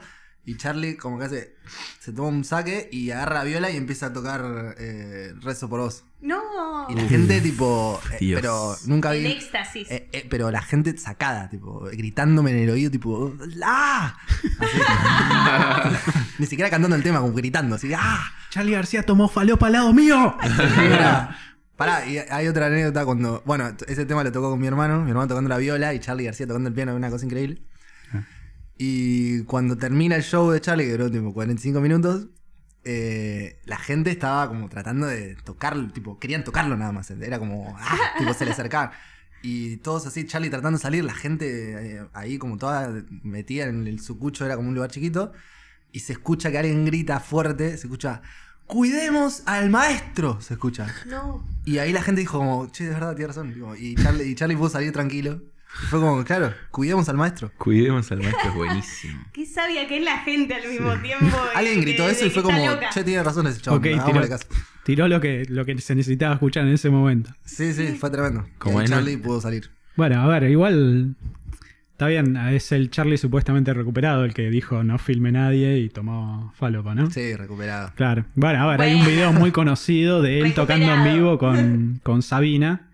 Que Sabina se sube a una mesa o una tarimita y se ve tipo un polvo blanco saliendo y, y Charlie muy con, mu- con mucha carpa dice al micrófono, tiraste toda la mandanga. Excelente. Para mí nadie se dio cuenta. Claro, no, no dijo, Excelente. tiraste toda la mandanga, paró de tocar Tiraste mientras toda toda la banda mandanga. seguía y empezó a juntar así. tipo, ya, cuando ya hiciste eso, ya está. Charlie tiene frases épicas en- en- así tocando en vivo. Me, me acuerdo del el concierto subacuático en Vélez que dijo, qué linda noche para chuparse una pija. Y después dijo... Lo peor es que yo a ese fui. A ¿Vos ese estabas? ¿En serio? Sí, pero no me acuerdo de esa frase. Aparte Alta de la frase. chica. alta- Yo a veces la tiro, a veces la tiro. Sí, sí, buena quote. Y después dijo, porque llovía, era como... Sí, por, sí, por eso sí, fue el esta- concierto estaba, yo me- la imagen que me acuerdo es en Rezo por Vos, todos con los pilotitos de colores que vendían ahí, todos Claro. saltando. Una imagen hermosa. Tremendo, pero lluvia tipo... Lluvia. Diluvio, era como... Se Sí, caía pero- el cielo. Sí, sí, sí, Épico. fue una de las tormentas más y grosas Charlie que hubo. dijo, no llueve, escupen, dijo. Esa también la seguís tirando, ¿no? Esa no tanto. No tanto. Qué personaje. ya. No aplica a todos los eh, contextos. Mira, ahí está, no llueve, escupen, puso... un- claro. Sí, no llueven, escupen. Tengo la gente, el chequeado.com está ahí. El chequeado Hace- hace el claro. chequeado en vivo. Es, es el Google, certifica todo. Y chicos, ¿ustedes tienen quieren hablar un poco de sus proyectos? No proyectos. A ver, ¿ten- ¿tenemos proyectos? No estamos Y vos haciendo tenés, nada. vos ¿Tu eh, tenés, algo- No. tenés una primicia vos. Ah, tengo una primicia que la Ah, sa- gente no está enterada. No, No la está gente de enterada. Instagram ya está enterada. Si ya salieron notas. No, no salió ninguna. No, nadie me levanta. Eh, eh, que, me, voy- que me voy a. Que me voy a. Que me voy a vivir a Europa. Sí, vi- Te vi- costó, te costó decirlo. Sí, sí. que me voy, Que me- me voy, Salió, salió. Mariana, eh, Costó, pero salió. Con miedo, Sí. pero salió. Sí. Este, Es un gran cambio en tu vida. Una, una, una amiga me pasó el link de. de, mm, eh, era Black Friday el viernes. Porque Y él es yo- español, no sé si lo dijo antes. Yo soy español. O sea, me gusta que eso quede claro cada 10 o 15 minutos. este, para que no piensen. Que no me hablen como si fuera un latinoamericano. Malditos sudacas. eh, sí, una, una amiga me pasó el, el link eh, de. que eh, no sé si era. mm, Turismo City. Era Turismo City. Y que estaba con Black Friday. Entonces estaban tipo. Estaban 25 lucas los pasajes a, a Barcelona. Solo ida. Solo ida, claro, Claro. porque como tengo el pasaporte puedo. Tipo, si no tenés que. Porque el- sos español. Porque soy, espa- eh, soy español. Ah, Ay, Salud, gracias gallego. Eh, no, no nos gusta que nos digan gallegos. Uno tiró gringo. Gringo, bueno, gringo acepta. Es el hermano de Igual Facu. tiene espadita en el nombre, así que lo, lo respetamos. Ah, sí, sí, perdón, perdón, Vanes. Eh, sí, eh, y, y estaba 25 lucas y dije, ah, porque yo tenía como el, el- el proyecto, pero a mí lo que me pasa es que todo, a mí me tiran los plazos. Es como un día que dijimos, ¿te acordás de esto? Que estábamos en San Telmo, estábamos en un bar y pergeñamos una frase que es un- que está buena. ¿Cómo, ¿Cómo es? Creo que es la de. El deadline Los deadlines son las nuevas musas. son las, las nuevas musas. Ok. Este, lo Es que- una buena manera me de gusta. decirlo burdamente, como dice Facu, meterte el dedo en el orto y Eh, tipo, hace. Exactamente, Claro. sí, sí, sí, sí. Este, es una forma estilizada de decir eso mismo. ¿Qué te motiva? Los deadlines. Claro, exactamente, como y, y nada, como que dije, como venía con esa idea en la cabeza hace un montón de tiempo y, y dije, bueno, y le pedí la tarjeta a mis viejos y, y les dije, che, les jode si saco ya el pasaje para junio de este año, para ya que me voy. Y, y tengo algunas puntas tiradas, pero recién arranco a planificarlo y en siete meses ya me voy a vivir a España. Ya directamente Y Tremendo. no volver. Primicia para Twitch. Eh, no sé si no volver, pero en principio no me saqué pasaje de vuelta justamente para no condicionar Claro. este, una... para eso no quise ser tibio, digamos. Perfecto. Quise tipo voy y que sea lo Voy que a Dios fondo. quiera. Claro, si voy a volver es un fracaso, entonces tengo, tengo que sacar un pasaje que me salga más caro. No, no, no. A ver. Va, no, sé, un fracaso, Claro. pero no salió lo que esperabas, digamos. Esa. De nuevo, nos no ponemos un poco, eso. un Claro. poco filosóficos. Esa volver del fracaso y el éxito es muy subjetivo. Sí. Sí, claro. Hacerlo ya para mí es un éxito. Bueno, Claro. Totalmente es de verdad. Sí, acuerdo sí. con Dios. Es verdad. Este, bueno, antes, a la pileta ya es un montón. claro, antes que nada, felicitaciones Sí. Gracias. por, por Salud. las pelotas y hacerlo. Gracias. Tengo mi apa. Salud. Salud. Muchas gracias. Salud, vaso. Siempre habrá vaso vacío, decían los, Te- los te Cadela, lleno. así que Ay, pobrecito. Eso está Es todo muy dinámico, Ay, chicos. perdón. Salud. Salud. Salud. Nosotros que... Ah, ahí va. Este, bueno, nada, eh, felicitaciones por eso. Y pregunta, ¿qué es eso para el futuro de Control Z? ¿Qué pregunta? Listo. Cerramos. Hasta acá llegamos, chicos. Gracias por mirar. La tiraste. La tiro. Numeral lo dijo. Numeral le dijo, no, bueno, qué sé yo, este, vam- no lo, eh, como todo, todo en control Jeta es una decisión en el momento, este, una decisión, este, con lo que va ocurriendo, entonces no, no se sabe cuál es el, el futuro de control Jeta, o sea, se va a decidir, incluso como no, quizá te sorprende. No, también tenemos, eh, o sea, la persona que se nos va es muy importante, pero es la persona que escribe y es el, el- el talento de- de la- del guion. Claro. Entonces, hoy con las nuevas tecnologías nos pueden mandar un guioncito desde allá, quién Claro, tal sabe. cual. No necesita que esté físicamente acá. Y lo Por filmamos supuesto. nosotros y. Exacto. está. Por supuesto Claro. que no gratis, ¿no? Como que no es algo que yo Te pueda. mandamos unos euros, pero bueno. Van a tener que pagarme en euros porque yo ya estoy manejando otra economía, ¿no? ¿Qué nivel? Este, pero no, sí, obvio, claro, tam- también está eso, como Claro. el que dirige en general es Esteban y, y el que edita es él y las cosas pesadas se las mandan entre ellos y, y bueno, y después actuar, tipo los tres, ellos tres actúan este, tranquilamente, así que tampoco es que implica necesariamente el fin, este, pero... Pero bueno, no, sí, es una decisión. Como a mí, a mí la verdad es que como este, este fue un buen ya lo venía año- pensando hace mucho también. Lo venía pensando hace 10 años. Ah, ok. 10 Y, años. y es un, y es un, es un, fue un buen año para mí, como que me empezó a ir bien en una serie de, de estratos de mi vida, pero decía, si no lo hago ahora y empiezo a construir algo acá, o sea, si realmente me empieza a ir bien y empiezo a construir algo acá, no lo voy a hacer nunca. Y realmente creo que es algo que debería hacer. Yo siempre lo jodo y siempre le dije, ¿qué te a a España ahora que estás siendo influencer, instagramer?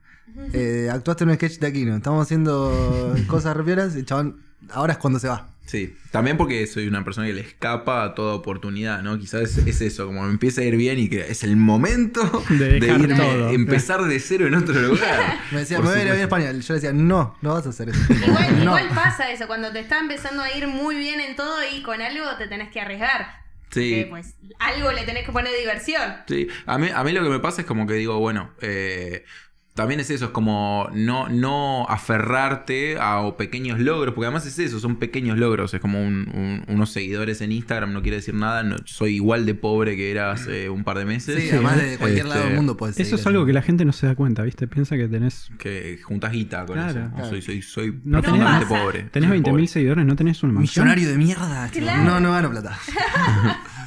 Sí, este, pero también es como los grandes logros para mí de este año con Control Geta y con... Bueno, incluso con Control Geta nosotros ponemos plata y Sí. no vemos ni un peso de No lo que. O sea, lo hacemos porque nos cagamos risa en hacerlo. Es la vida del artista, básicamente. Poner plata, artista. no ganar. Totalmente. Bueno, Este. acá sufrimos algo parecido, me parece. Sí, sí, sí, sí, lo sufrimos. No, pero sí. el hecho de que, por ejemplo, que ustedes tengan una base de gente que los siga, que los escuche y demás, es como, para mí es súper gratificante decir, che, yo puedo hacer esto, soy capaz. Claro. Porque es eso que hablábamos un poco antes, como la- lo, lo importante es que exista. Este, y el- el- ya el hecho de haber tenido algunos logros, como decir, che, estoy. Y además eso, estoy orgulloso yo de Control Geta, de lo. Gracias. Eh, la música de fondo viene muy bien. Este.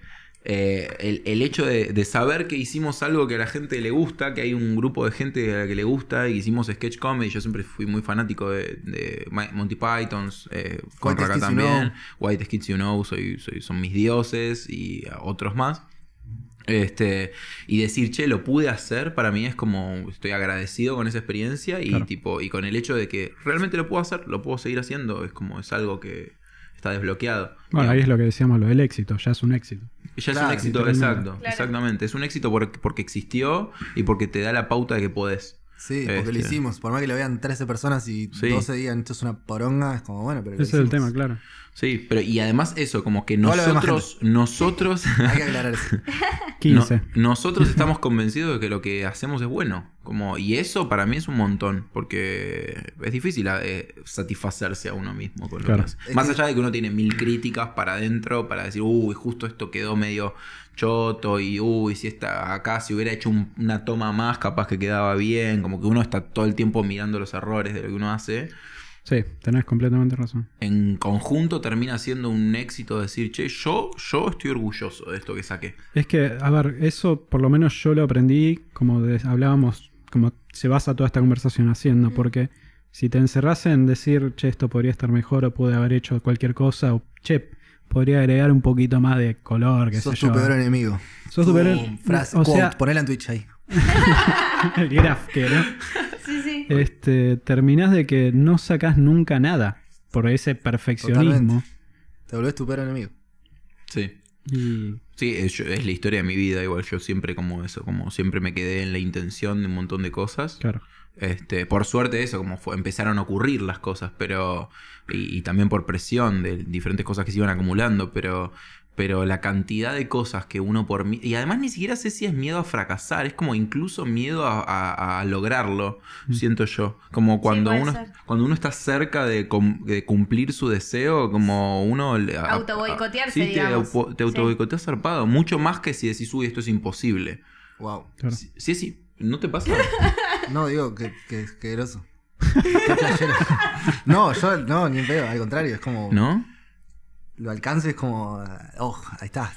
Pero, Al toque Perry. pero vos decís, yo quiero, yo quiero mucho que esto ocurra. ¿No te Pero, pasa por que- ejemplo, lo de España, ¿no querías que hace 10 años que ocurra y lo estás haciendo? Bueno, pero estuve 10 años y, y- y además eso, no, no te- estoy en bolas, boludo. Estoy tipo, compré el pasaje y no tengo idea cómo voy a hacer. Tengo algún poquito de ahorros y, y tengo todo por descubrir. Tipo, Bueno, ya el pero mismo ya día empecé a mandar el- WhatsApp a todo el mundo a ver qué carajo podía hacer allá. Claro, claro. Eso es el tirarse a la pileta. Ahí estás. Eh, Ese es el e- verdadero éxito. De Claro. hacerlo, tipo decir, bueno, a ver qué onda. Claro, pero pensá que hay mucha gente que no se anima a eso. A ver, eh, no me acuerdo qué chica había sacado un video no hace mucho, y creo que me habías comentado vos. Eh, bueno, nada, una chica que, se- que nos gusta, eh, seguimos, eh, sacó que mucha gente no se anima a hacer cosas porque precisamente ahí entra ya la parte de los sentimientos y ese famoso miedo al fracaso. Sí. Magalitajes, ahí está. Ah, sí. La queremos a Este.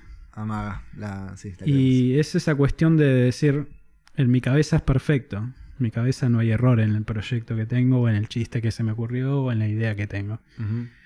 Y cuando lo llevo más allá del papel a hacerlo físicamente, te podés encontrar con algo que no, termina, no te termina gustando o no termina resultando como lo esperabas para el público. Y ahí hay que bancarse toda esa represalia, por decirlo de alguna manera. Sí. Y nada, y a mucha gente le pesa. Por, Sí. eso no cre- por eso creo yo que no se hace. Sí, sí, sí. y ya hacerlo es parte de... Listo. ¿Qué, qué, qué aprobación querés? Lo hiciste, se terminó. Sí. Hay, hay algo de. mm, O sea, no es que lo- esto lo digo yo, lo dicen muchas personas. De, de, por ejemplo, en el cine. De hacer lo que uno quiere ver. No es que haces algo porque, bueno, esto capaz que pega- esto capaz que a la la gente le va a gustar porque vos haces lo que. Por poner el control Z, para mí es lo que nosotros queremos. Yo es lo que yo quiero ver en redes y quiero disfrutar de esto, entonces hago esto. Si después a la gente le gusta, no, es medio que más o menos que yo, bueno, pero es lo que yo quiero que se vea. Es que, claro, para mí el producto falla si uno eh, arranca pensando en lo que a la gente le va a gustar. Claro, Claro. totalmente. Hacé lo que a vos te guste, que Hacé para que eso querés, siempre va a haber alguien que le va a gustar, aparte. Pero Sí. no lo va a ver con haber ese que no le va a fin, gustar digamos. también. Claro, también. Sí. Por suerte. Sí, Sí, a mí, sí. a mí eh, cuando, cuando arranqué con lo, con lo, como se viralizó el primer diálogo, Sí. eh, Nico de Trasí viene mucho a casa porque labura con Conras en esos video, eh, los logcitos que están buenísimos en Sí, YouTube. ahora soy youtuber. este, que Conras es youtuber. Entonces Nico de Trasí está mucho en casa y como que yo como que fui como eh, maestro, enséñeme, más el camino de Instagramer. Y, Tiene mucha data igual el chabón. y el chabón tiene data. Y lo que me dijo fue buenísimo para mí, porque es como que dijo. Como, no hagas siempre lo mismo, cada tanto me echa algo distinto. Como, por más que te- tengas menos likes en eso, porque la gente le da like a lo, le gusta la repetición, como, a- Claro, como a todos los niños. Este, como uno cuando, cuando está en las redes sociales es un poco como un niño y le gusta la repetición. Pero como me echa cada tanto cosas distintas porque más allá de que no tengas likes, como que genera una sensación de que sos genuino. Y además me dijo, tipo, nunca, pero nunca eh, te traiciones a vos mismo con lo que querés subir. Porque esa es la perdición, ahí es donde se muere la creatividad. Este, como siempre, sé, sé fiel con vos mismo y capaz que vos decís, yo cuando arranqué dije, ah, a la gente le gusta como con un buen remate y un chiste boludo. Este, y, y como que dije, uy, pero ahora me está surgiendo más hacer algo más filosófico, capaz, en un diálogo más filosófico. Y como recordando ese, eh, ese, ese consejo, tipo, empecé a mandar esos diálogos más filosóficos y pegaron bien también. Y después, como que todos estaban esperando diálogos filosóficos en los comentarios y todo, me- o me mandaban inbox como, che, volví a subir los de los chabones en el mar, o qué sé yo, que son los más existenciales y qué sé yo. Y es como, bueno, a veces me sale a hacer uno más pelotudo, a veces me sale a hacer un, un- un diálogo más filosófico, y es como ir más al ritmo de lo que yo quiero, porque si no se muere mi creatividad. Claro. Este, y eso es lo único que importa, o sea, y además, otra cosa que yo hablaba con mi psicólogo es que Nos abrimos. Es Claro, que- me encanta, me encanta. de repente, o sea, esas personas no existían en mi vida, esa gente que en su momento cuando hablaba con mi psicólogo, no sé, eran 3000. Este, esas personas no existían antes en mi vida y de repente, ¿por qué yo ahora, tipo, tengo que complacerlas? Como, o sea, ¿Por qué sentís la obligación? Claro, esta- estas nuevas 2000 personas están esperando algo de mí. Y es como, pero para, si yo no les pedí que vinieran acá, tipo, yo tengo que seguir haciendo lo mío. Este, me parece que es como re, re importante, más allá de que suene como una cosa estereotipo, es re importante No, pero es- ser fiel a uno mismo. Como que, que uno sea el, el- el espectador ideal. Es de- que imagínate hacer todos los días lo que no te gusta. Ese Y yo en la lo hace oficina. claro, lo hace todo el mundo. No, Más pero una no cosa, el mundo, pero una cosa es trabajar para sobrevivir. Y otra Bueno. cosa es encontraste lo que te gusta hacer y lo traicionaste porque eso te da de comer. Ah, eso, claro. Eso es Todos lo los peor, días. digamos. O sea, todos los días lo que te gustaba hacer porque te da de comer. Ensuciaste tu, tu sí, lo- tu, tu pasión. Creo que no hay nada peor que eso. Está Sí, bien, es existe el laburo de paja. oficina de 9 horas, bueno, de 8 con una de almuerzo. Pero sin embargo estás financiando tu vida y lo que te gusta hacer, tus hobbies. Sí. Quizá. Ahora, vos encontraste lo, lo de Instagram y pensá que te vendés a un público que le gusta X, X tipo de chiste, boludo que a vos no te gusta, y lo tenés que hacer tres veces por semana. Hasta el día que se termine. Sí. ¿Cómo seguís? ¿Cómo te va en casa vos mismo? después? No, no, es que eh, para mí es como. Deja de ser una fuente de felicidad para mí. Claro. Este, a mí me pasa mucho que es como, claramente, bueno, la- hay gente que le dice memes a los diálogos que yo hago, que yo ni- o sea, no, no lo considero un meme, pero bueno, ya fue. Este, y- muy buenos memes. No, no, no. no, no son, no, no son.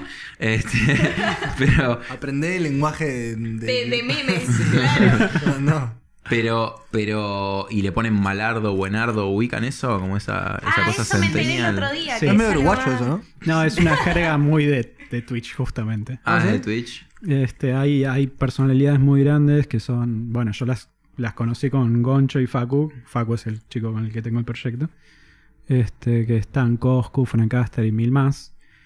Que inventaron todo ese tipo de lenguaje de buenardo, malardo, nazi, bla, bla, bla. Y nada, es Nazi. la. Nazi, nazi aparentemente es algo bueno.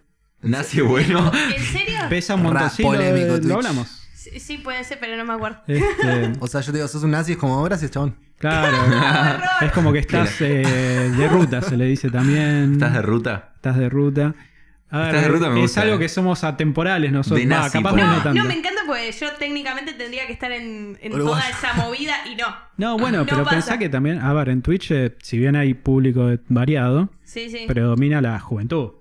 O sea, jóvenes secundaria y Claro, por sí, demás.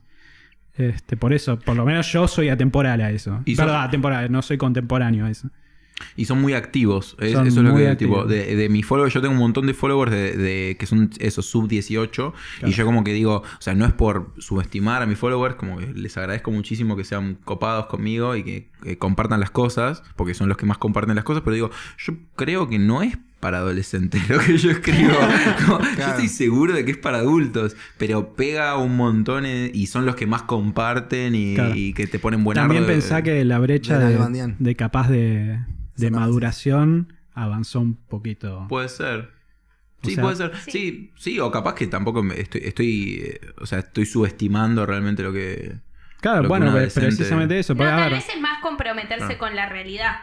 Para mí ¿Cómo? hay una generación que se dio cuenta que te tenés que comprometer con la realidad o comprometerte. Entonces, tal vez a las cosas que son más filosóficas las ve de otra manera. Sí, chabón, tiene razón. Porque, porque es así la vida. Entonces, una cachetada Claro. a la realidad, digamos. Mm. claro, pa- por eso, a ver lo que Y lo de- despertarse de esa burbuja de a veces de pelotudez que uno suele estar en la adolescencia. Es que por Claro, eso hay, digo, hay ver, bastante de eso, ¿no? lo de Sí. maduración es porque precisamente hoy en día capaz lo... De nuevo, por toda la generación que vive hoy en día, tanto de la pelea feminista como miles de peleas más, Sí. Ya tienen conocimientos desde muy chicos y tienen herramientas al alcance de la mano. De nuevo, esto es una computadora y es una Wikipedia y una... Sí, tenés toda la información todo, que a tenés todo. todo. Para la o gente sea, de Spotify, Gaby día- está agarrando el celular. eh, a ver, el día... Ofelia pasó- Fernández tiene 19 años, loco. Claro. este, Grande Ofe. pasa, pasa cualquier cosa en cualquier país, como pasó lo de lo como está pasando en Chile, en Ecuador, bastante en Latinoamérica. Y nos enteramos por Twitter, nos enteramos por donde sea. Más allá de que puede estar armado o no, no sabemos, no estamos ahí.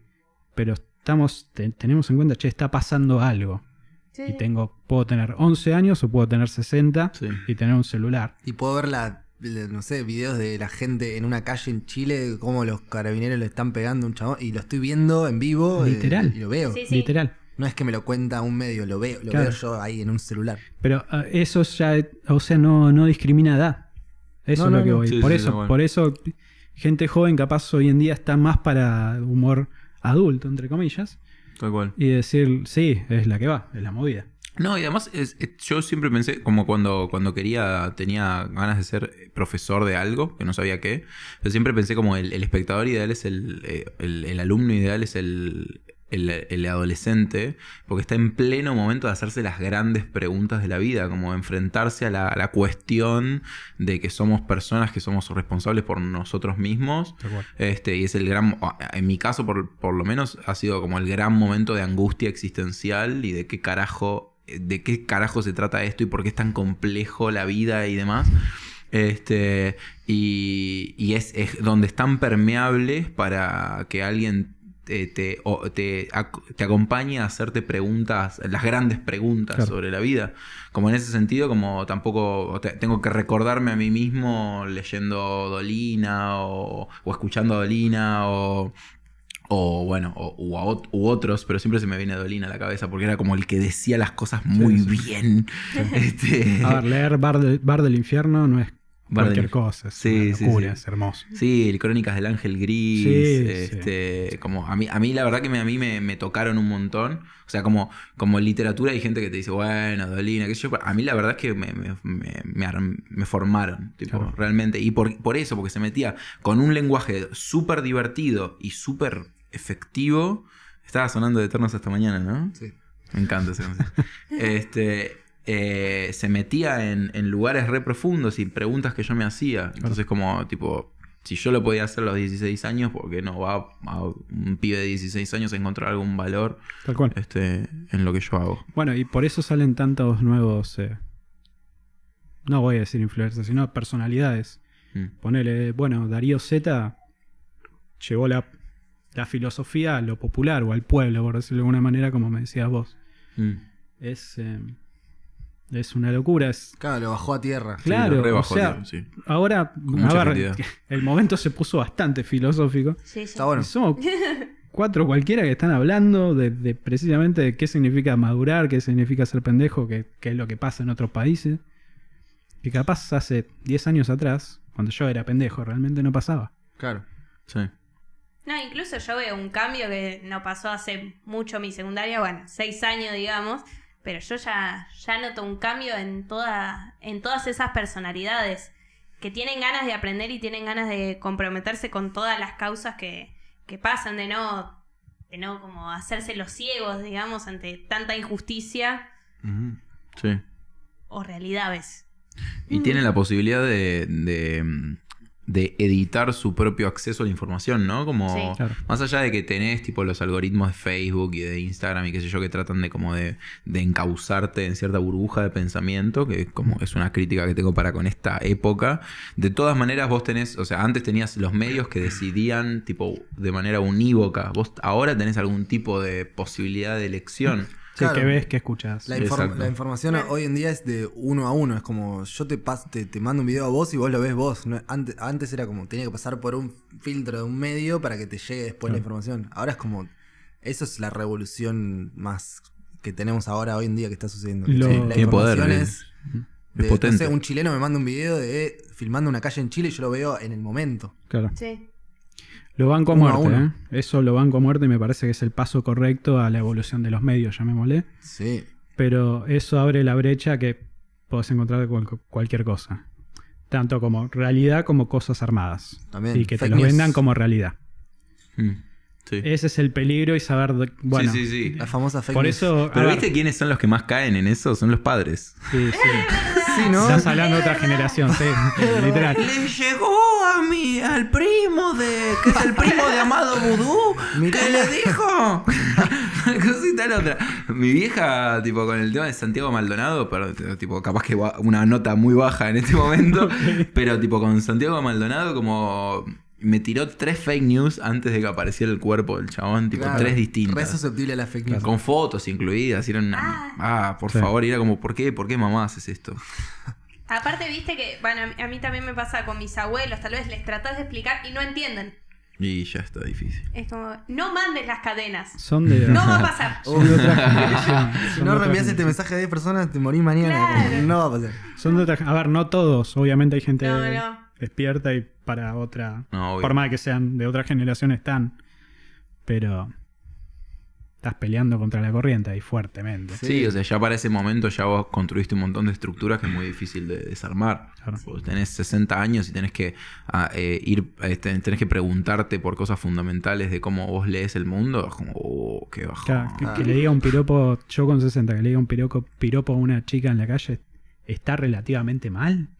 Tipo, plantearte eso después de toda una vida de haber vivido eso. Bueno, Claro. pero te lo- tenés que replantear igual. Está, No, sí, pero ¿cómo le explicas? pero- A ver, no estoy justificando a la persona de 60, Sí, sí. estoy diciendo. Sí, sí, le, ¿Cómo le- hay que decirle, che, esto está, está viejo, no se hace más. Claro, ¿cómo le explicas? Le va a costar vida, le va a costar tiempo. Sí, Sí. O, pa- o pasa también mucho con, con las frases. Tal vez cocinás algo, ah, ya te podés casar.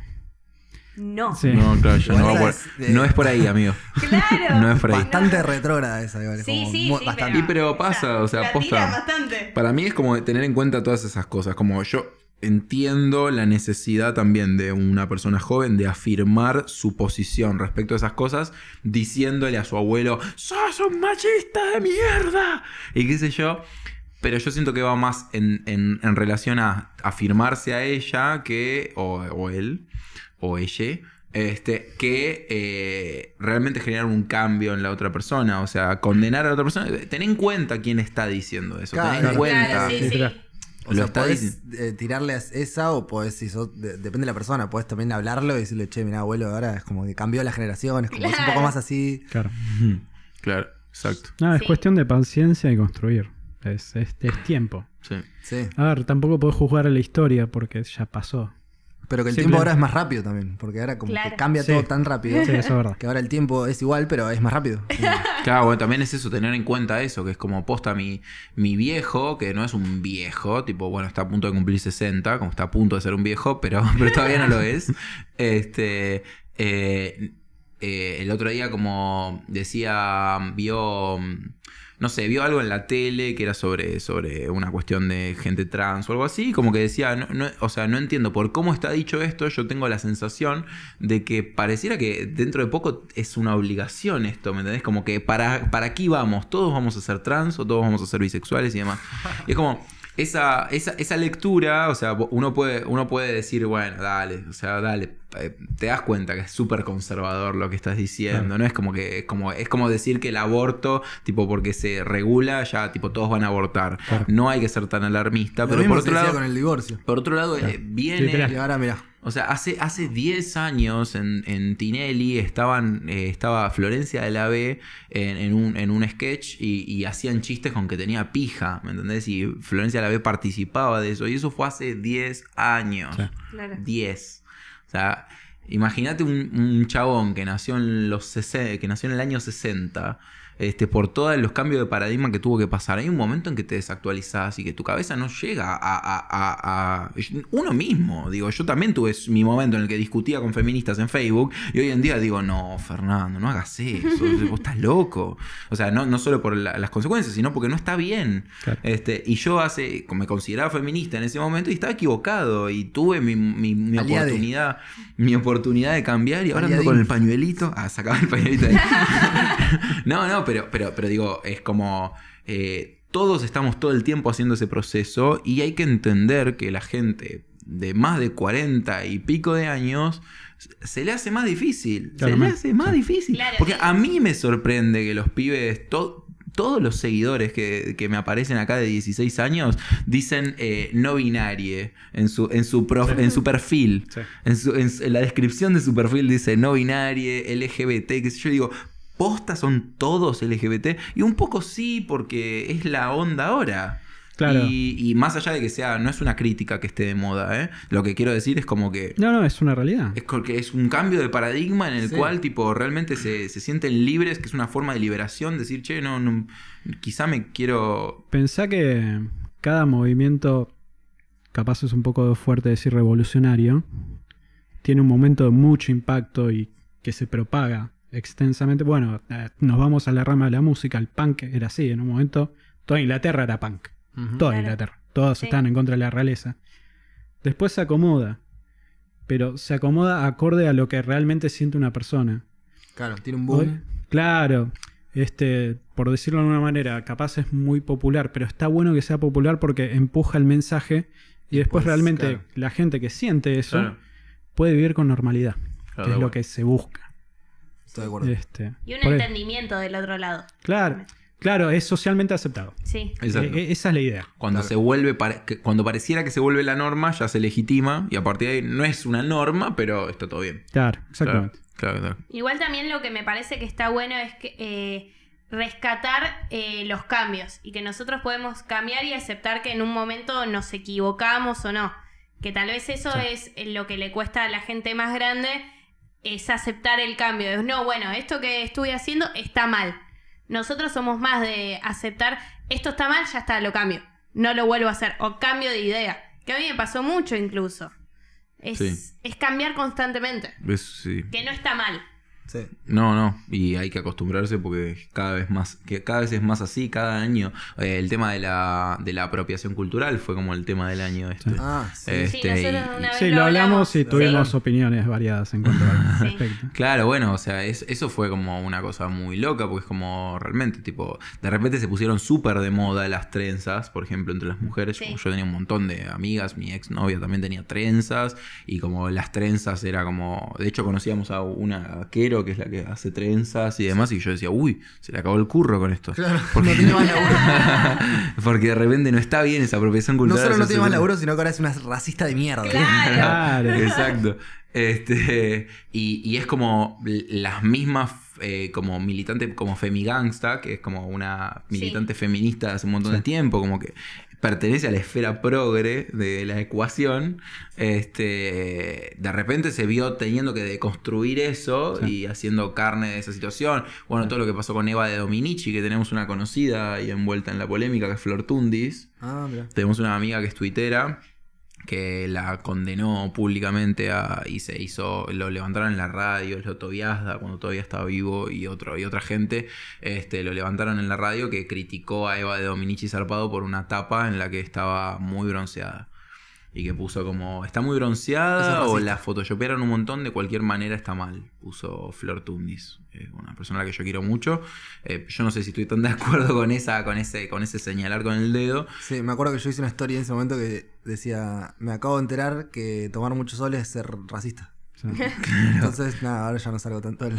Y, y estabas Claro. bajo techo en ese momento. Sí.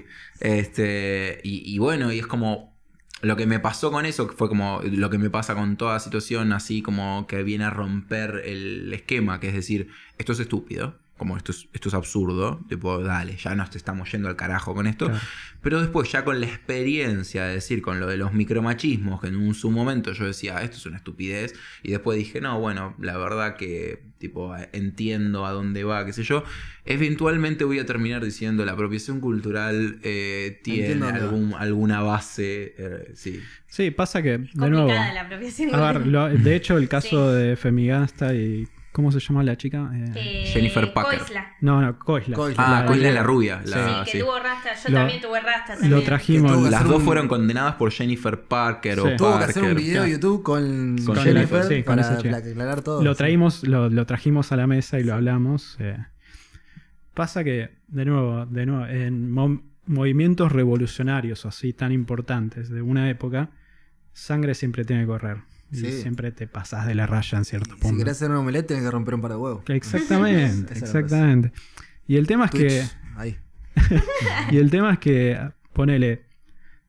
ten- después se nivela solo eso. De- Sí. Ponele a- Yo consideré, en ese momento lo dije, consideré racista que a mi hermana, que es de tez blanca, le digan racista por usar rastas. Y yo, si se me ocurre hacerme rastas, que no tengo nada que ver con la cultura este, eh, Afro, rastafari, sí. nada, no me digan nada, porque yo soy morocho. Claro.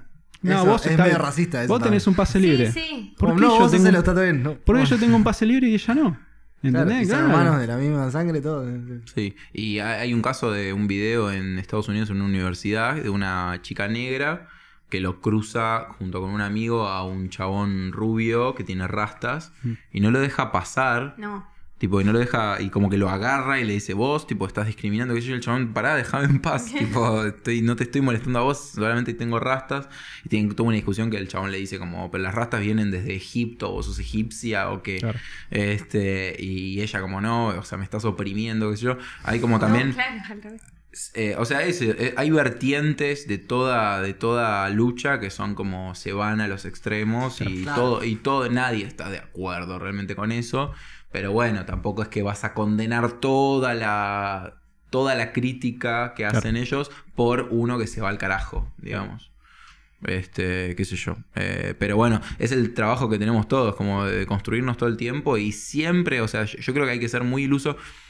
Eh, en pensar que a uno no, a, al- a uno en un momento no le va a hacer ruido algo. Digamos, siempre te va a hacer ruido. Y si no te hace ruido, sos un careta. ¿Sabes por qué? Porque, porque estás todo el tiempo queriendo decir, decís, este es el, este es el- la nueva bandera, yo también la Yo- yo la enarbollo". tengo de antes. Claro, Sin crítica, sin nada. No, no, no, no te, no te das un segundo para pensarlo. Claro. Entonces nunca sos un, una verdad, un verdadero cuadro de esa lucha. Sos un. Por eso siempre me llamó la atención los chabones que van ahí con el pañuelo de aborto en la mochila. Es como, tra- no- vos no, no es tu lucha. Es como, no- o sea, sí, pero no tenés Sí. que llevar la bandera vos. Es como, Ese es, es un tema. Obviamente son temas delicados y hay miles de perspectivas distintas. Ponele, yo de nuevo creo que acá todos somos pro aborto. Este, estamos completamente a favor de esa lucha. aguante la dovía, loco. Sí. la tiraba, la tiraba, ¿no? La tiraba. Además, re- re- Aguante el feto, la puta. Aguante la, aguante la tipo, re- ni sabía la frase de. Estaba todo mal. Pero ponele una. No me acuerdo si lo traje al podcast o lo hablé fuera del podcast. Eh, porque a mí me gusta mucho la música y he visto movimientos como el punk, como dije hace segundos, Sí. ¿no? un minuto. Y me molesta mucho la industrialización de un ideal. A mí, es un tema mío. Mm. Pero el tema de cuando ya, tipo, este, vos querés ser punk o querés ser eh, pro aborto, tenés que comprar este panuelo. No lo representa un color, lo pre- representa este panuelo. Claro. Y vas al kiosco y están todos los panuelos juntos. El celeste, el verde, el todo. Y es tipo, Elegí cuál sos. claro. Es como el sketch que hicimos. Tipo, decí cuál sos, así podemos ir comiendo. Exactamente. ¿Por qué no el color? Pone, Facu hace algo muy bueno, no se pone el panuelo verde, se pone una tira verde que tiene. Tipo, bueno, está bien. Podés hay una discusión eterna si el hombre debería llevar sí o no, es Sí. otro tema. Pero eso se lo, lo- se lo marqué y le dije, che, esto es buenísimo. El color represente la, la pelea. No, comprate este Me compré panuelo. la Claro. cara. Sí, sí, tal cual. Tiene que ser del color exacto. Por el eso, estamos verde, tomando, la por eso estamos tomando apa verde. Apa verde. Apa abortera. Los bowls son. Aporto. verdes. Estamos a favor del aporto. ¿En qué Eh, momento Quilmes no tiene que dar? ¿Es Quilmes? No, Es imperial. Bueno. Siempre pensé que. Imperial era de Quilmes yo. Sí, para, yo también, ¿no? Eh, la leyenda es que el maestro cervecero de Quilmes se fue de Quilmes porque no la soportaba más.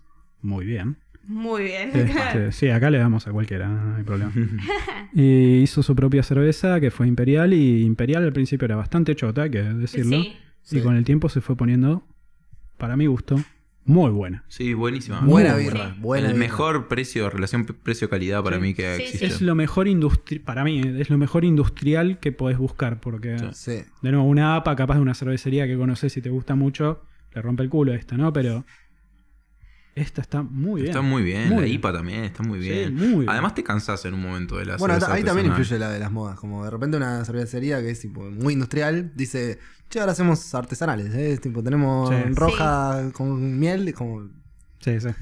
Que levanta te, una te bocha. metiste en la, en la Sí, onda. sí. Sí. Pero está bien. Son, son modas. Bueno, ahí sabe cada uno diferenciar qué le gusta y qué no. Eso es lo importante. Ahora, Formar y- una estructura, decir esto me gusta y voy por Hellman's acá. vegana. Sí, Que hay en me- mi casa resta. Me está hay, un meme muy gracioso que es como el de los Simpsons donde, donde tiene la DAF, que es tipo la, DAF Light, DAF común o DAF con cero, no sé qué. Y es tipo, viene el mismo caño y se divide en tres. Sí. el meme es con la. Hellman. Está la Hellman común, la Hellman vegana, es el mismo caño y se divide en tres. Excelente. Excelente. Esta madre, lo estoy comprando. No la probé. Bueno, La eh, chicos, eh, muy buen programa. Muy buen programa. Muchas gracias por venir. A ustedes. Por la pasamos muy bien. Les queremos decir, nosotros siempre al final de todos los programas eh, hacemos una reflexión. O sea, tienen que decir su reflexión de lo que sea, de lo que hablamos en el programa, o de la vida, o de lo que ustedes se sientan felices, digamos. Es personalidad de radio y habla así, chicos. Sí, sí, Dale sí. paciencia. Claro. La queremos mucho. Redacción a marzo. eh, Gaby, ¿querés vos tu reflexión? Una reflexión, bueno. eh, mi reflexión es que con cualquier persona se puede hablar de cualquier tema y cada uno tiene su punto de vista. De hecho, estuvimos hablando con chicos que se dedican a hacer sketch de humor o tipo de pancartas graciosas para Instagram, de una seguidilla de chistes, y terminamos hablando del aborto, terminamos hablando de luchas sociales. Sí. Y cada uno tipo tiene su, su historia. Nunca podés juzgar al otro simplemente por cómo lo ves. Claro. Claro. Todos podemos decir boludeces. Estamos, tenemos derecho. Bueno, Fer. Eh, bueno, a mí me afanaste básicamente porque yo iba a hacer como eso del valor del diálogo y demás. Está como- acá escrito en el guion y lo vi primero. Este, no, bueno, es como ah, yo eh, lo que quiero reflexionar es como lo, lo valioso de este formato, digamos, me parece que es como el formato de como hemos ido a poquitas di- radios y todo, pero hay algo de darse la oportunidad de tener una conversación larga y, y que eso genera como pensamientos más complejos y demás. Este, y me parece que eso eh, enriquece tanto a los que participan de esta charla como para los que están viendo, que están teniendo discusiones muy elevadas en, en el chat. Así que les agradecemos mucho por, por habernos invitado. ¿Conrad? Sí, Le dejé un tiempito, pero. estaba esperando la presentación. Eh, no, a mí me, me, me enorgullece mucho, me da mucho placer eh, ser parte de todo lo que hablamos recién de las nuevas generaciones que ca- están cambiando como cosas grandes y que estemos haciendo esto, un podcast con Gaby, que yo te conozco hace 20 años, bueno, 20, Lo- pero... lo gritaba. lo Lo gritaba. gritaba que tenía 20 Que años. es un flash, porque es como, mira cómo nos volvemos a encontrar haciendo un podcast, que es algo que es la generación, está algo nuevo, y es, es muy, muy groso, así que muy, muy orgulloso. Gracias a ustedes. Bueno, eh, la mía es eh, muchas gracias, chicos, por haber venido. Y ya está, no, mentira. Eh, no, bueno, eso, un poco de todo lo que ya dijeron. Cambien, eh, comprométanse a la vida, hagan sobre todo y hagan mucho laburo independiente. Me parece que es lo que se necesita, cambiar el consumo, digamos. Cambiar el consumo y tal vez ayudar, incluso no solo con los contenidos que vemos, eh, sino tal vez con la ropa, no sé, con un montón de cosas. Cambiar el consumo directamente. Tal cual. Así que bueno, muchas gracias. Sigan a los chicos Control Jeta, Sí. cada uno también, con punto rado o con... Eh, conr.ado, Ah, porque no había Te complicaste un perro vegano. Chris Condomi es así de Chris uno. Condomí, sí. Y Edu, Edu Z Wolf. Edu Z Edu Wolf. Wolf. que realmente hacen algo muy piola. En Control Jeta están todos los Instagram, así que Control Jeta. Ahí va. Bueno, muchas gracias y damos por finalizado el programa. Chau, sis.